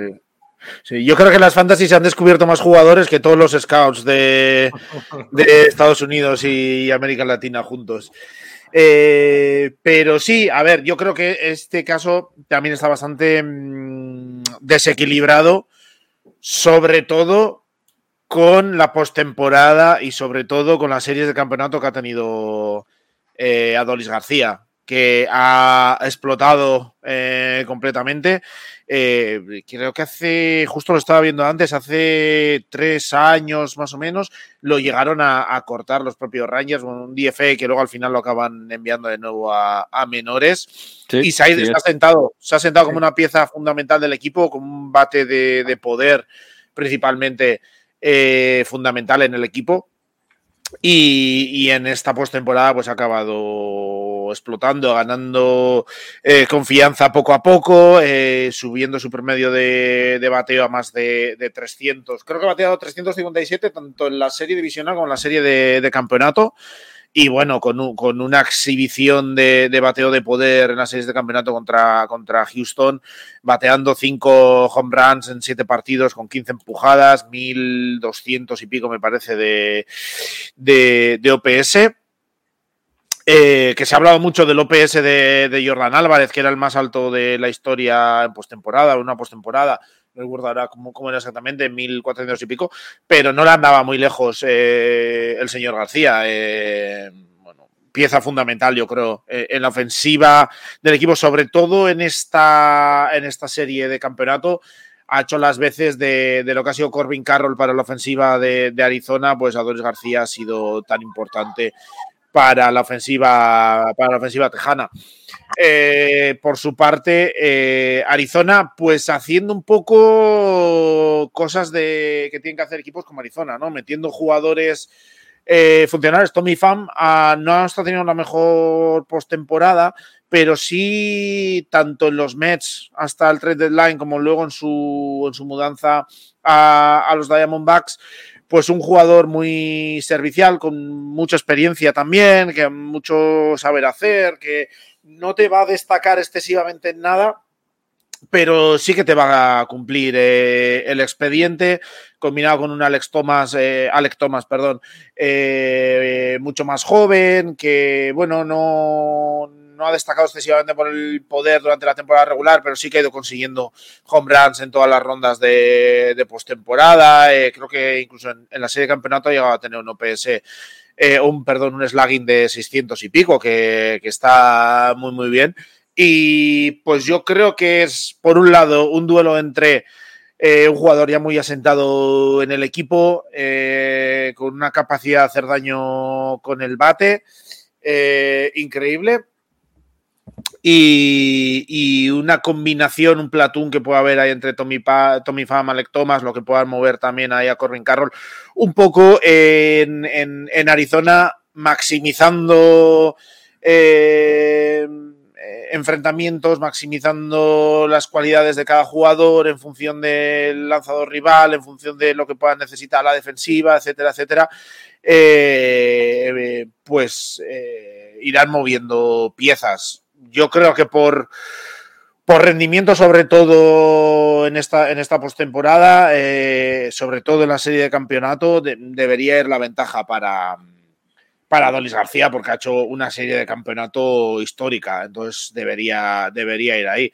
Y, Arizona, pues eso, va a tener dos jugadores que según muevan las piezas, pues le van a sacar a poder sacar jugo, pero a priori deberían de estar lejos del nivel que, que debería dar a Dolis García. Bueno, pues tres y medio para cada equipo. Eh, Raúl, venga, sigo contigo. Vamos a hablar del Letfield. Eh, bueno, déjaselo a Ramón, pero es que me gustaría después puntualizar una cosa, ¿vale? Vale, pues, vale, pues se la dejamos a Ramón, perfecto. Eh, Ramón. quiero acaparar aquí. No te preocupes. Ramón, Evan Carter, uno de los mejores prospects que han tenido en los últimos 10 años los, los Rangers. primera temporada que, juega en la, en la MLB. bueno, tanto que primera temporada que ha jugado 23 partidos eh, este año, eh, antes de, los playoffs, y se ha consolidado como el Netfield titular de, los Rangers. Eh, este tipo de, subidas que se hacen en septiembre para probar jugadores y tal y cual. ¿Ha sacado a, Jankowski? Ha sacado a Jankowski, sí, sí, completamente. contra, lo decíamos, contra Luz de Jurriel, que llegaba este año a Arizona, con el traspaso que, que con, junto a Gabriel Moreno contra Dalton Barshow. Eh, con, que se ha hecho pues, con el, con el Letfield. Es verdad que sin tener una temporada del todo espectacular, en la línea con lo que venía haciendo en, en Toronto, mejorando en, defensa, un Valpar que, que, le permite a mejorar un poquito en los, números defensivos a, a de Gurriel. Y pues nos vemos la cara y la cruz, ¿no? Eh, Gurriel, que, bueno, pues seis temporadas completas en MLB contra Evan Carter, que está jugando su cuadragésimo partido en, en ligas mayores y va a ser en, una, en unas World Series. Seguro, y, es un titular indiscutible, como te lo dije hace un rato, al, perdón, al inicio de esta conversación, eh, ha sacado a Jankowski de, de, la titularidad, o sea, lo tiene sumido en, en, la cueva sin posibilidades, prácticamente creo que ha tomado uno o dos turnos como máximo en esta postemporada, entonces este chico tiene muy buena proyección, es buen fielder, corre muy bien, lee muy bien los batazos, entonces es algo muy importante en un jardín muy, muy movidito, como, como lo es el, el jardín izquierdo también. Entonces es un, es un chico que, que, lo que proyecta también es otra superestrella para el equipo de Texas. Eh, tal vez no, no, no, tienes experiencia o no tienes ese bagaje, ¿verdad? Que, que tiene eh, Junito Gurriel, pero sí tiene esa hambre y esas ganas, obviamente, de demostrar de que, de que, de que es, es uno de los mejores prospectos que tienen eh, los Rangers de Texas. En, en, temporada regular, bien, tuvo muy poca participación, subido prácticamente eh, a, finales únicamente vio oportunidad de juego en 23 juegos, entonces lo, lo que vimos de él ahí fue que, que, realmente sí tiene esa madera de, de, de, buen pelotero, de un pelotero cumplidor, de un pelotero que, que, tiene buenos contactos, que tiene también poder, ¿por qué no? También tiene poder. Por el lado de Arizona, eh, Gurriel, bueno, un chico también ya eh, probado también en grandes ligas, creo que le fue le ayudó muchísimo. Yo a un inicio, cuando se dio ese cambio, digo, caramba, este cambio a mí no, no, no, me gusta mucho, pero bueno, le ayudó muchísimo, se adaptó rápidamente al equipo de Arizona y eso es algo muy importante, un pelotero que llegas a un nuevo equipo, llegas a un nuevo, un nuevo equipo eh, este año y te da, a ver, la adaptación el primer año es un poco complicada, pero bueno, Gurriel lo, lo ha dejado de lado y se ha adaptado muy bien a, al equipo de Arizona y al mandato de Lovelo. Entonces, es un bateador también de poder, de mucho poder. Ha tenido un bajón en esta postemporada, sí, muy cierto, pero también es un, es un jardinero que promedio, es un jardinero que realmente también lee muy bien los batazos. Pero en este punto eh, no, me quiero decantar por uno u otro. Yo le daría realmente también un empate, un empate técnico también, porque, bueno, obviamente este chico está llegando a Grandes Ligas y Gurriel, obviamente, Junior tiene, tiene más bagaje en ese sentido y tal vez eso puede pesar un poquito más a la hora de la presión de juego eh, eh, cuando lleguen a, jugar a, al, equipo rival. ¿no? Así que yo daría un empate técnico en estos chicos. Vale, pues tenemos un 4-4, ¿eh? No, perdón, un 4 y medio, 4 y medio, eh, no está mal, ¿eh? O sea, tenemos aquí una competición interesante, cuanto menos. No, perdón, 4-4, llevamos. ¿Cuántas posiciones llevamos? 8, 8. Pues 4-4. Eh, vamos a desempatar, o no, con el DH, eh, Raúl. Eh, Mitch Garber, que ha sido desde el segundo partido de la serie de división el DH titular de estos Texan Rangers, ha hecho una serie de campeonatos, en general unos playoffs bastante aceptables, bastante buenos, y una serie de campeonatos, vamos a decirlo, bastante buenas, eh, contra unos Arizona Diamondbacks que realmente no tienen un DH al uso. Tommy Pham, cuando está jugando Corbin Carroll de right field y Alex, y Alex Thomas de Field es el, es el DH, y cuando no, ese puesto lo ocupa Evan Longoria, que que cuando no está en el DH está en la tercera base. Entonces, eh, un equipo que ha terminado de consolidar eh, con Garber el, puesto de DH contra Arizona, pues que lo tiene como los antiguos equipos de la Nacional, ¿no? Con los pitchers, pero en este caso, pues bueno, con, con Fan que tiene un perfil y con Longoria que tiene, que tiene otro. Pero realmente, pues un Garber que, bueno, está en su mejor temporada defensiva y en un muy buen momento de forma. Bueno, eh, antes de todo, el apunte que quería hacer es sí, sí, sí, ¿vale? Eh, en, las ligas menores le llamaban full count, porque es un juego que siempre llega a la, cuenta completa. O sea, exprime, exprime al máximo a los lanzadores. Eh, de, hecho, si veis los partidos, como 7, 8, 9 lanzamientos, no, se los quita nadie. Y eso, eso de cara a la gente que entiende un poquito de esto sabe que eso en unas, en, unas series, cuando la temporada ha ido tan avanzada, eliminar a un bateador o la resolución, la, que sea con nueve, nueve, lanzamientos o diez es un desgaste enorme, ¿no? ¿Por qué? Porque ya hay muchos partidos. Pero es curioso, ¿no? Porque lo, vi lo escuché en un partido, ¿no? En, en, inglés y decía, mira, a este le llaman eh, full count. ¿Y por qué le llaman Volcán? Porque siempre llega a la cuenta. Y eso es muy importante. Un jugador con paciencia. Y además es raro en un jugador tan joven, ¿no? Que... Y también ha hecho en el outfield varias jugadas importantes. Hizo varias jugadas importantes defensivamente. Bueno, pues del DH. Bueno, eh, yo creo que aquí la cosa va a estar. Yo me decanto mucho más por Mitch Garber. Ha sido ha hecho una buena producción. De hecho, ha sido el segundo jugador que más carreras impulsadas ha hecho en Texas. Así que eso ya dice mucho de él. Lo que se espera de un bateador designado, una persona que salga ahí y que batee bien y que impulse carrera. Creo que también se ha combinado a veces con Grossman. No los, creo que estoy, creo que lo he visto algún partido con Grossman, se ha combinado. Y yo creo que de inicio, yo creo que los entrenadores, como han conseguido llegar a la final, eh, saldrán siempre con su equipo que, de gala, como se dice, y después, como ha dicho muy bien John, pues irán cambiando eh, las estrategias tanto en el off-field como en el DH. Pero yo creo que van a salir con, los Texans van a salir con Garber, que a nivel de productivo ha estado mucho mejor que su, que su rival, dijéramos un Nemesis, que sería Tommy Fan. Tommy Fan lo veo ya un jugador que está no en su declive, pero ya no, no como diría, pues no lo veo en una línea ascendente, ¿no? Y bueno, pues yo daría el punto, yo sinceramente daría el punto a Garber, a Texas, sin duda alguna. Tal como están ahora los jugadores y tal como han ido produciendo. También he visto que se, ha, se ha, ponchado mucho Tommy Fan en los partidos, así que yo, pues eso, daría a Garber el DH. Eh, pues 5-4 en este, en este análisis de, la, del lineup para, para los Rangers. Eh, quedan dos puntos para, definir. Eh, John, el primero, el picheo abridor. Texas Rangers, pues Jordan Montgomery, Nathan Ovaldi, Max Scherzer, Andrew Heaney, Dane Dunning.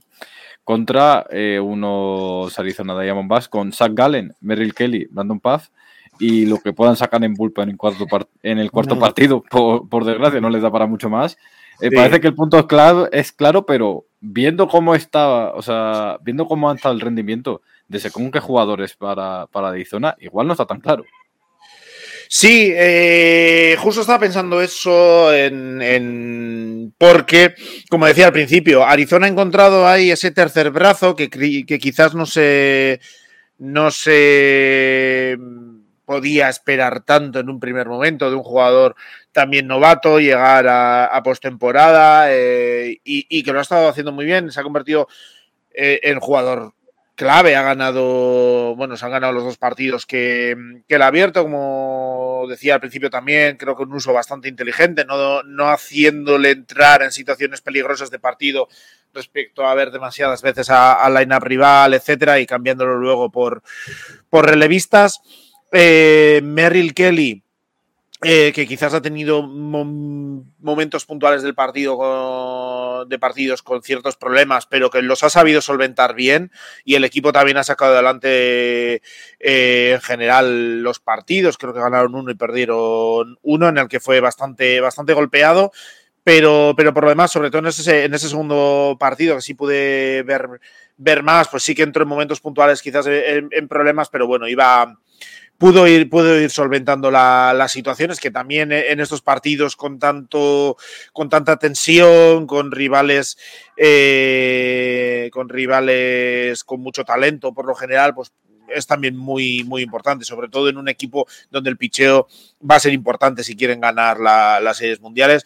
Y mi gran duda es la de la de Zach Gallen. Yo creo que en el podcast lo he dicho, lo he dicho varias veces eh, o me he declarado varias veces fan de, San Galen, es un lanzador que, personalmente me gusta mucho. Creo que se ha echado un poco a la espalda incluso al picheo de, los Diamondbacks a lo largo del último par de años, sobre todo, pero que sí que en esta postemporada pues no ha estado tan bien. Eh, los Rangers han golpeado muy duro.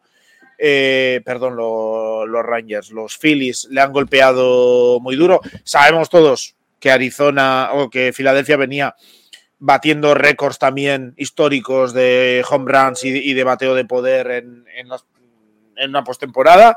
Eh, y precisamente de ahí el mérito también de, los Diamondbacks de, de poder pararles eh, durante por lo menos cuatro partidos, porque para mí la clave ha estado ahí. En los cuatro partidos en los que no ha podido eh, machacar a base de, jonrones ha sido cuando, cuando han perdido, cuando Arizona ha podido sacar adelante eh, los partidos. Pero eh, San no ha sido capaz de hacerlo. Y viene un equipo que también tiene esa gente como Adolfo García, gente como Cory Seager, etcétera, etcétera, que te pueden hacer mucho daño con el bateo en largo y que va a depender mucho sus, sus opciones. Luego en, el cuarto partido sacaron, eh, hicieron un partido de bullpen los, los d contra, contra Filadelfia. Les funcionó bien. Veremos a ver si, si ahora lo vuelven a hacer así o ya eh, desde el equipo intentan ir a por todas eh, y, exprimir al máximo los brazos de, la rotación. Por su parte, Filadelfia, mm, creo que han encontrado en Jordan Montgomery a uno de los fichajes del año. Creo que es un Ah, perdón, sí, eh, tengo ya un, Cristo. Te has quedado con los Phillies. Sí, creo, sí, sí. porque les veo tanto durante el año que ya se me meten en, la sesera.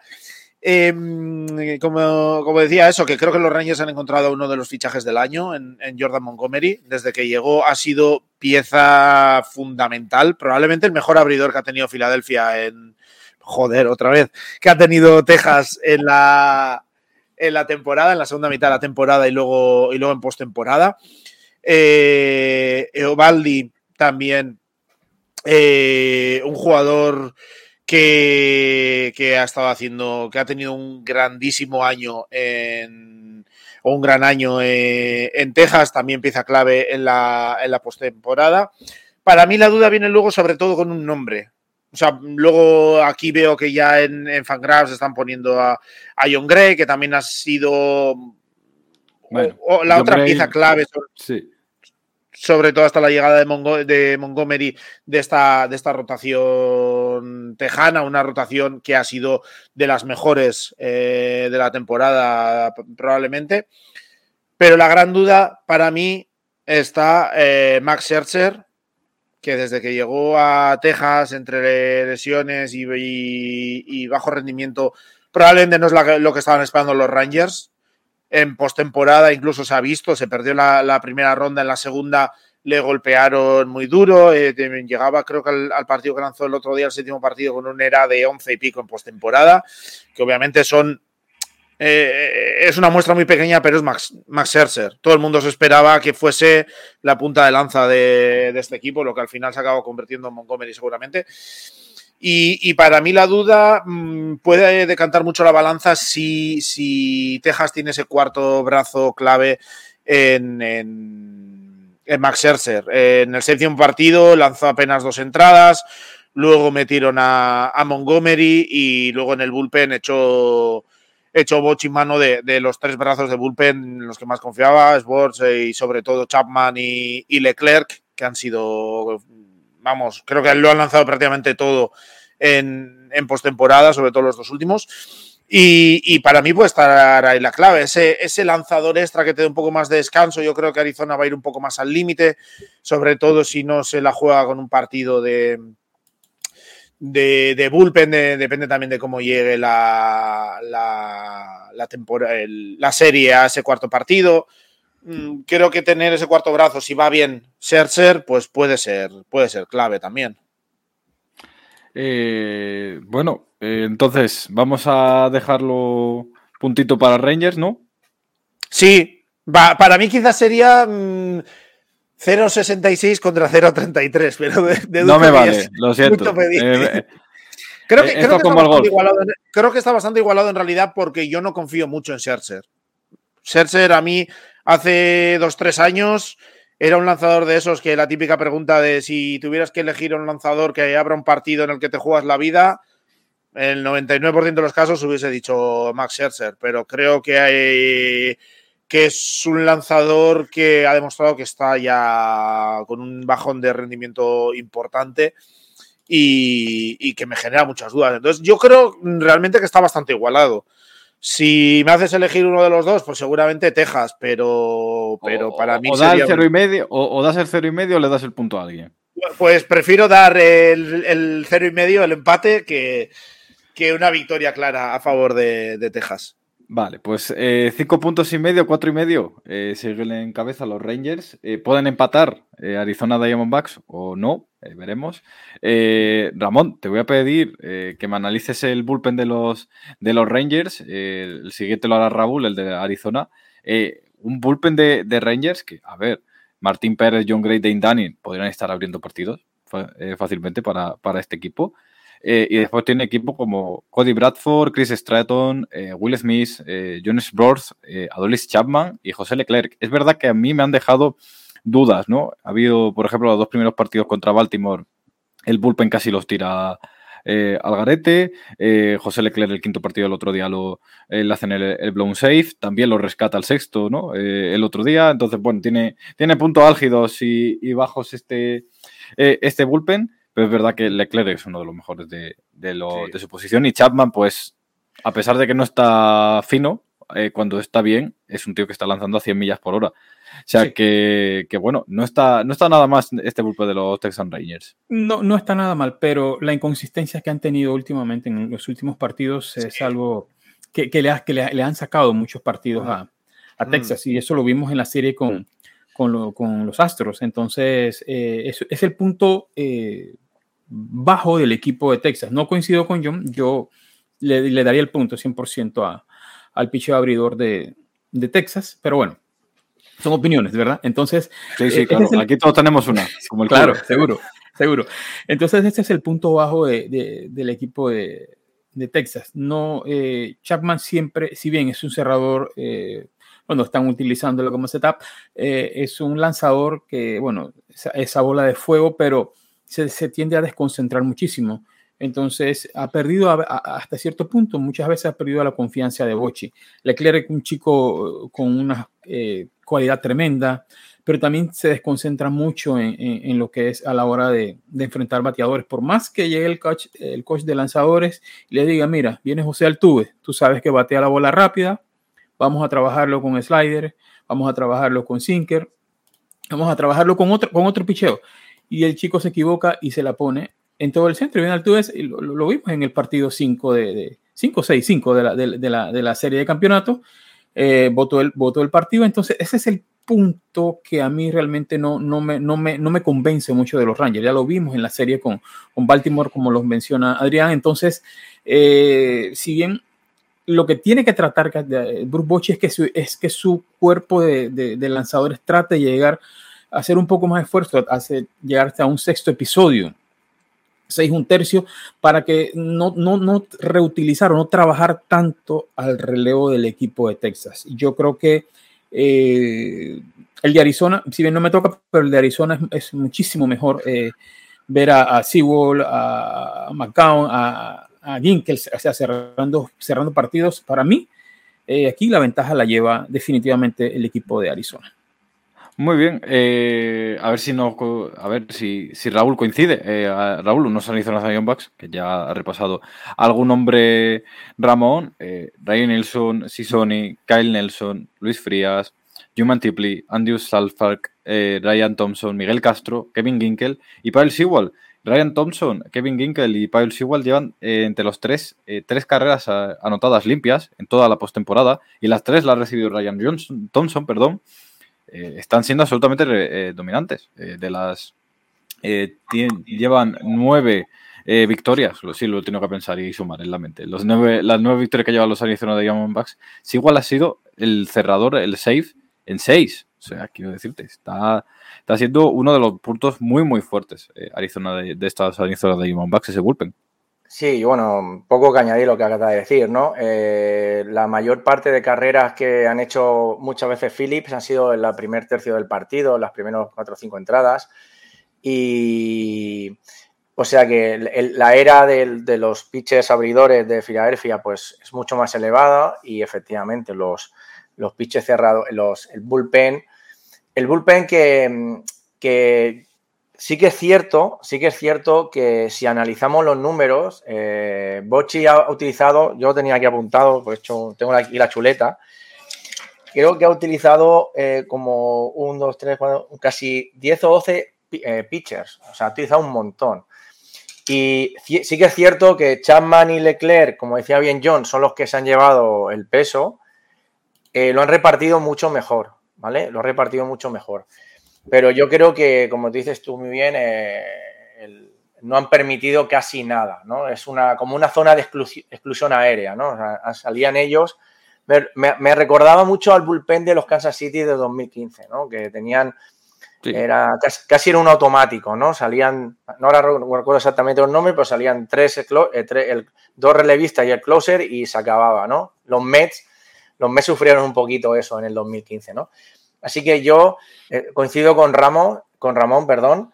Eh, el bullpen de, posiblemente, el bullpen de, de, Texas tiene más renombre, tiene más jugadores así de renombre, pero yo lo que me decanto claramente con el bullpen de, Arizona, porque creo que, sobre todo a, a día de hoy, la actuación que han tenido ha sido mucho más regulares.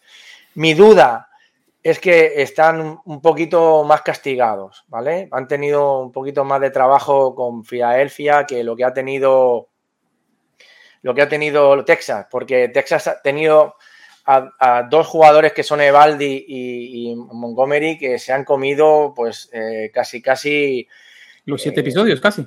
Sí, bueno, yo aquí tengo las estadísticas. Evaldi ha hecho 26 en todos los playoffs 26 entradas, Montgomery 25 y el que va detrás es Serser, que va con 6,2. Y... Joder, qué dato. Sí, y también tengo aquí un... Es que he hecho... Yo te digo sobre el de números, ¿no? Chuleta, chuleta, tú tienes chuleta. Bueno, tengo, tengo aquí la chuleta, ¿eh? para que no lo vea, tengo aquí ah. Porque es que yo soy, me, me, encantan las matemáticas, ¿no? Y he estado... Y nada, decir que, pues eso, que entre Baldi y Montgomery, pues han hecho 51 entradas, que es una barbaridad, eso estamos hablando que llevan los partidos a la séptima entrada como mínimo, por lo cual el bullpen está mucho más descansado y ya sabéis que a esta altura de la película, de la temporada, los, los brazos van ya duros. Y estos dos tíos han hecho una era de 2,29. Y después el resto de los abridores, pues han hecho una era de 5,19. Claro, lastrados, como ha dicho muy bien John, con una era de 9,45 que lleva el amigo Serser. Que bueno, eh, lo que tiene que tomarse es un Alcacerser, porque cada vez que sale ahí a los aficionados seguramente los pone malos, ¿no? Pero yo, aparte de, aparte de eso, de, que está más descansado, el dominio actual de, de los relevistas de Arizona, yo le daría, yo sería como John, le daría 0,75, 25, pero no puede ser. No se vale. No puede, ser. Mira, que lo al principio. A mí no me dejan a ti tampoco. No, no, mira que lo he dicho al principio. Esto es como el golf. O el punto entero o medio punto. No, no, pero, vale pero, mira, Adrián, ha dicho que sí, que coincide conmigo, que el bullpen de. Pero le da 0,75. bueno, pero le doy un punto a. Yo le doy un punto a Arizona se lo doy, del bullpen. A, día de hoy, por momentum, por stat, por cómo están. De acuerdo, 100%. Eh, 100%. Eh, y esa es la palabra, a día de hoy, para que cuando nos lo rescaten en el futuro dije, digas, yo lo dije a día de hoy, no, no, prediciendo el futuro. Eso es, esa es la clave. Si algo nos enseña la libertad de Bangal. Eh, bueno, 5-5, empate entre los dos equipos. Ahora John, que me va a decir su predicción de la World Series, me diré que 4-0 para alguno de los dos equipos y, y nada más. No, no, lo lo llevo, le llevo dando vueltas desde, desde hace un rato porque me imaginaba que, la pregunta iba a salir en algún momento, la de la predicción. Eh, yo sigo viendo, como he dicho al principio, sigo viendo favorito a Texas. Eh, creo que todos, mm, o la mayoría de la gente, les sigue viendo favorito a Texas o underdog a Arizona, como han sido en todos los, todas las series. Em, sí que, bueno, después de todo el rendimiento que han tenido en postemporada, me hace pensar Arizona que van a dar pelea, más de la que se podía pensar quizás en un primer momento antes de, antes de empezar la, la postemporada. Y por tanto, yo creo, estaba dudando, pero creo que diría Texas en 6 que va a tener un par de partidos eh, o FAD o Merrill Kelly, alguna cosa que tengan buenos partidos y que se podrá, podrá sacar adelante un par de partidos a Arizona, pero sigo viendo, viendo a Texas por encima. Eh, Ramón, eh, dime, no me digas un 4-0, por favor, te lo pido. Vamos hasta una hora para que tú se empate.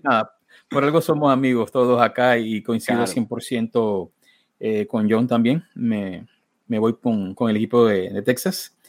Eh, igual también lo analizaba también y también veo a Texas ganando en seis juegos también. Creo que tienen ese porte, tienen eh, ese picho abridor que les va a dar eh, esos triunfos y obviamente la ofensiva que, va a estar de la mano de Corey Seager, Adolis García y siento que sí va a despertar Marcus Simen en, esta, en esta serie. Así que yo estoy viendo, para mí mi pronóstico es Rangers en seis, en seis juegos. Bueno, eh, Raúl, tú, ah, tú sí se puedes decir eh, que gana cualquier equipo en cuatro partidos. Eres el debutante y te, lo permitimos. Pero esta gente no, no, no, yo es que eh, soy muy clásico. yo también veo esto en seis partidos. Lo iba a decir en cinco, o sea, un 4-1. Yo iba a decir en cinco también, ¿eh? Voy a decir en cinco. vale, pues te, dejo que lo hagas. vale, perfecto. 4-2. Yo creo que el, el primer partido es un tópico, pero va a ser muy importante. Los dos primeros partidos van a ser básicos. Yo creo que si ganan Texas, que juegan en casa, que creo que empiezan en casa, sí. Eh, se va a acabar el cuento de la Cenicienta porque... Y depende cómo se gane, ¿eh? también te lo digo. Si los partidos son reñidos y apretados, no lo mismo ir, volverse a irse Arizona. Creo que después son tres partidos en Arizona seguidos. Son tres partidos. Sí, dos, tres, dos. Así que es importante que si los Texans ganan los dos primeros, ya eran tranquilos diciendo, bueno, aunque perdamos los tres, la serie vuelve a, hmm. Dallas, no pasa nada. Yo estoy con Ramón, eh, yo creo que, que tienen mejores pitches abridores, eso, y, están jugando muy, muy consistentemente, y creo que Corey Seager, que ya fue MVP en el año 2020 de las de la World Series, yo creo que mm, para eso lo han fichado, para eso lo han traído, para eso le pagan esa pasta y yo creo que va a ser decisivo. ¿vale? Así que yo digo 4-2 para, el equipo de Texas. Tal Vale, como están hoy. yo- ¿eh? Tal como están hoy. Eso es, eso es. Eh, yo quería, bah, quería decir Texas en 5 y voy a decir en 5, 4-1. ¿Por qué? Porque como he fallado todas las predicciones de la temporada, pues otra más no pasa nada. o sea que, oye, eh, eh, dice Baseballenser, ojalá sea de un séptimo como el Yankees contra Arizona del 2001. Eh, y de- eh, está gratis en YouTube en, la- en el canal de MLB. Si alguien no lo ha visto, tiene ahí buen material beisbolístico. Eh, nos dicen aquí No, también. de- de lo- no, Sí, sí. que ha dicho que de lo mejorcito que hay, que hay para ver de béisbol en YouTube, que yo creo que es eso y, lo- y los episodios de, de Pichos Salvajes Podcast que están todos subidos. Claro, es buen, buen punto, buen punto. O sea, ven- verte ese partido escuchando de fondo Pichos Salvajes Podcast, cómo nos equivocamos en todas las World Series. Eh, dice, dice Andrés Iturralde que entro, veo un aficionado de los Caps, pulgar a Leiva. Bueno, eh, ya ha dicho Raúl que es de los seis, pero camiseta de los Caps a tope. Pero me gusta arriba. mucho, me gustan mucho los Caps. Y, y su hijo es de los Caps, o sea que doble Y- pulgarcito arriba. Y me he visto casi todos los partidos este año de los Caps. Así que si hubiéramos tenido que hacer un monográfico de los Caps, hubiéramos hecho un, un- aquí mi hijo y yo un tete a tete, ¿vale? Eh, perfecto. Eh, dice CSNRS que nada, otro juego 7 que venga de Groma a lanzar el partido. Hombre, pues si lo meten en el, en el eh, en la plantilla de la World Series sería gracioso cuanto Y, menos. sí, sí, que, que hay alguna imagen suya cuando enfocan al banquillo de Texas en la postemporada y se le ve ahí a él en una esquina como, pues Eh, nada, por bacano, no venir chicle. aquí a, a ver el partido. Y dice Iger, ¿quién puede ser tan mala persona para no desear que ganen los serpientes? Nosotros cuatro a priori. Así que... No hemos hablado de desear, hemos hablado... Eh, eso, eso. Eh, di- nos dice, dice Ariel que viva Perón. Bueno, en fin. Eh, cada loco con su tema aquí. Eh, eh, lo que le pasa a Ariel cuando no ve la World cuando no ve la temporada que están los Cardinals se le va, ¿vale? No pasa nada. Por eso lo tenemos metido en una, Vaya en una temporada de cámara los Cardinals este año. Claro, sea, lo tenemos metido en una cámara frigorífica para que se ilusione en marzo con, con los Cardinals. que es lo que toca. Eh, nueve entradas, eh, a ver si, si los vemos eh, pronto. Eh, vamos a cerrar por aquí, chicos. No sé si queréis añadir algo más de, de las World Series. Ah, Bueno, sí, yo voy a añadir una cosa, el horario. En horario peninsular español, de noche del viernes al sábado, a las 2 y 3 el primer lanzamiento, noche del sábado al domingo a las 2 y 3 el primer lanzamiento también de ese segundo partido. Tenemos día de descanso, la noche del lunes al martes a la 1 y 3. A partir de aquí todos los partidos son a la 1 y 3. La noche del martes al miércoles y del miércoles al jueves se juegan en, en Arizona. Tenemos día de descanso, tenemos la noche del viernes al sábado a la 1 y 3 el sexto partido, en caso de ser necesario también el quinto. En, en caso de ser necesario me refiero. Y el séptimo partido, Rangers, Diamondbacks, hipotéticamente, una noche del sábado al domingo a las 1 y 3 de la mañana. No está mal. O sea, esa horita que nos ahorramos. eh, eh, para la gente en Canarias, una horita menos. eh, o esa, esa horita menos que se, que se añaden. oye, empezaría a las 12 de la noche las World Series. No está mal. No está mal. Nos dice Iger cuatro pitonisos, efectivamente. Y ahora voy a echarme el Euromillones para que no me toque. O sea, entonces, eh, entonces Según nosotros, ese partido del sábado no va a ser posible. Claro, ese partido, según yo, eh, acabamos eh, el jueves por la noche, ahí feo, pero bueno, no pasa nada. Yo, yo no, Eh, yo no les cuento de mis horarios de. de- No, de no, no, yo te, iba, yo iba a decir que de Latinoamérica no voy a decir horarios porque son muy buenos, entonces no... Me quedan fenomenales. Te quedan fenomenales para cenar y Aquí en todo. Panamá, 7 703 aquí en Panamá. ¿Qué más. Oh, eh, eh, en la tercera entrada cenando, oh, qué, qué Seguro. Qué gustito, qué gustito, qué gustito. Eh, pues nada, vamos a ir cerrando por, por aquí, ya que John pues, no ha sido general manager de, de los Boston Red Sox este, este día. Una pues, pena, John, por ti.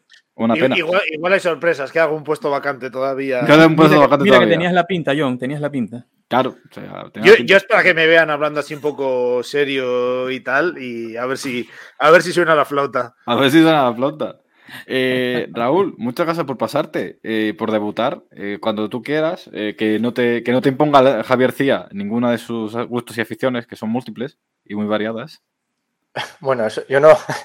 no- por lo menos beisbolística, la beisbolística. Sí, sí, sí, sí. A ver, tuvimos una conversación muy agradable. ¿Fue de los Asuna una, de- una de las conversaciones o no? No, no, no. Ah, entonces bien. Entonces No, fue de béisbol, solo béisbol. Y solo béisbol. Tampoco tuvimos mucho tiempo, ¿no? Es, eh, piensa que en un campeonato de ese tipo dura cuatro días, además fue. Pero bueno, que me echó el lazo enseguida y me echó, ¿sabes? Me dijo, tú para aquí, ¿sabes? Y yo encantado. Para mí ha sido un placer, como digo.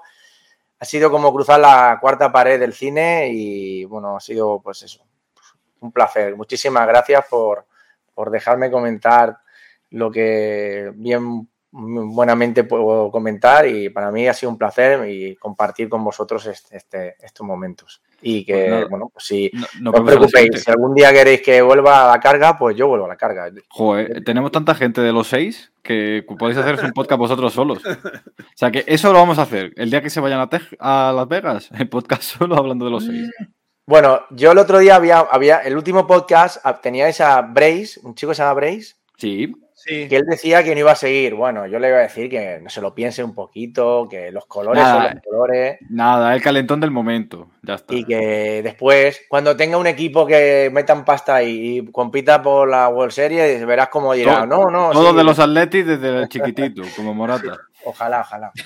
Lo he dicho, muchas gracias. Que, ahora que ya hay publicidad en la camiseta, cuando pongan el parche de, del Caesars Palace o de algún casino y tal. Del Velayo también ahí tal. Domingo. Dice, y Las Vegas, ¿no? Sí, nos dice aquí Bryce del Celta y de los seis. Bueno, el dio golpea dos veces a veces, es lo que toca.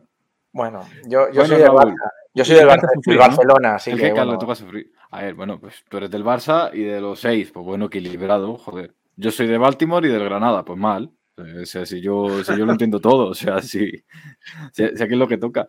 Pues nada, Raúl, nos vemos en la siguiente. Dios. Eh, Ramón, pues desde el otro lado del charco, eh, con tus buenos horarios beisbolísticos, pero no tan buenos podcastiles, pues muchas gracias por, pasarte. No, gracias, gracias a ti, Adrián, eh, a Raúl y, John y a todos, ¿no? Pues encantado siempre de estar acá con ustedes y bueno, súper, súper feliz y nada, para las que sean y cuando quieran, pues estamos de vuelta nuevamente acá. Nada, pues cuando tendremos que hablar de los Boston Red Sox. Seguramente está en esta season. Muchísimas cosas. Ah, van a pasar muchas cosas, Ramón. Así que seguramente te, te, llamamos por eso. Pues muchas gracias, Ramón. Que vaya bien el día. Hasta luego. Chao. Bueno, John, pues nada, eh, hay que hablar de los Red Sox. Cuando venga Ramón, a ti no te han cogido, pero no les toca ojeriza, tío. Eh, encima habéis destapado que voy a tener información privilegiada eh, interna de insider, así que ojalá, ojalá. Todo, eh, todo si, si, no te han cogido, todo pasa por una razón, John. Eh, tu puesto está en los Mets. Eh, los Mets están buscando todavía general manager por para estar por debajo de Stern. director de operaciones beisbolísticas. Sí. sí, sí, sí. De operaciones, de, pero de, de, los que se sientan a ver los partidos en la butaca y luego van echando a los que están por debajo. Eh, exacto, exacto. Cuando van las cosas mal, echas un scouter ahí random y ya está. Y ya está, solucionado. O, al, o al cost de bateo o algo que siempre. Que siempre es Siempre está bien. Eh, el coste de tercera base que no conoce nadie. algo, algo, de eso. Siempre, algo de eso, siempre queda bien. Pues nada, eh, John, pues nada, a disfrutar de, la, de las World Series. sí, que van a ser.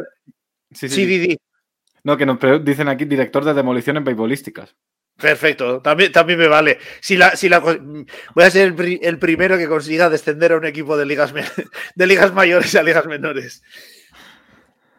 Que nada, eso, que van a ser unas series mundiales yo creo que muy chulas, dos equipos eh, distintos, uno con mucha inversión, otro haciendo unas cosas eh, eh, con presupuesto limitado, un poco David contra Goliat, ¿no? También da un poco esa sensación eh, por lo que se esperaba de ambos equipos y yo creo que va a ser que va a ser divertido. Por cierto, que no sé si has comentado, creo que no, que puede haber programa el domingo, el día de, descanso. Lo, iba a comentar ahora, sí. Ah, vale, pues nada, te dejo entonces que, lo, que lo remates tú. Venga, pues nos vemos en la próxima, John. A la siguiente. Y nada, pues lo que estaba diciendo John, que posiblemente lo diremos en nuestras redes sociales Pichos Salvajes Podcast, eh, que haremos igual en el día de descanso, el domingo a las 10 de la noche, un programa espacial, especial, espacial iba a decir, especial, eh, repasando lo que ha dado de sí los dos primeros partidos de esta World Series. Estaba atento a las redes y, demás para, poder verlo en directo aquí en Twitch. Muchas gracias a todos los que os habéis pasado y comentado en este, en este día de, World Series, previo a las World Series, eh, con una, una, muy buena media de espectadores y, de comentarios. Eh, para los que nos veis en, eh, en Twitch, eh, agradeceroslo para que nos veáis en YouTube también y recordaros también para los que estáis en, en podcast que estamos en directo pues en esta off-season pues cuando, cuando toca y eh, posiblemente este domingo por, por, la noche y durante la regular season todos los miércoles a las 7 y media en el canal de Twitch de Pichos Salvajes eh, Podcast. atentos por lo dicho a nuestras redes sociales, a baseballmlb.com y Pichos Salvajes van a venir noticias en los próximos días. Y nada, hasta la próxima. Oh, damn, them Yankees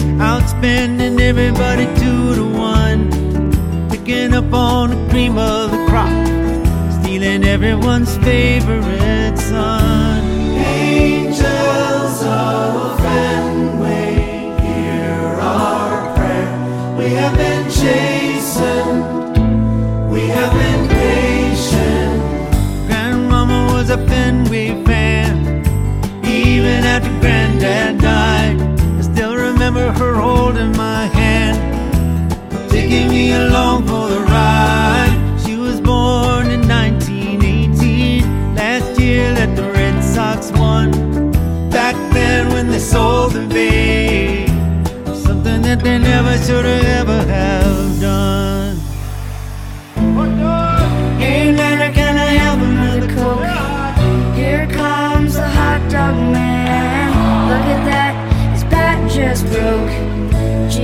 That's got to kill his hand. Riding home on the green line, watching the town go by. Nana made another Red Sox fan till the day I died. That was back in 65 doesn't seem like a long time ago. Grandmama keeping hope alive. Watch them win in double oh four. Oh my God, it was beyond belief. Down four in a row. Holding on by the skin of our teeth. Like a hungry dog on a roll. Angels of Fenway, give them peace. They have been patient. Red Sox Nation. The whole world held its breath. People got down on their knees, ready for the sudden death. Praying to heaven for hell to freeze. Nana watched from a hospital bed. She was there till the end of the race. I couldn't hear the last words she said, but she was lying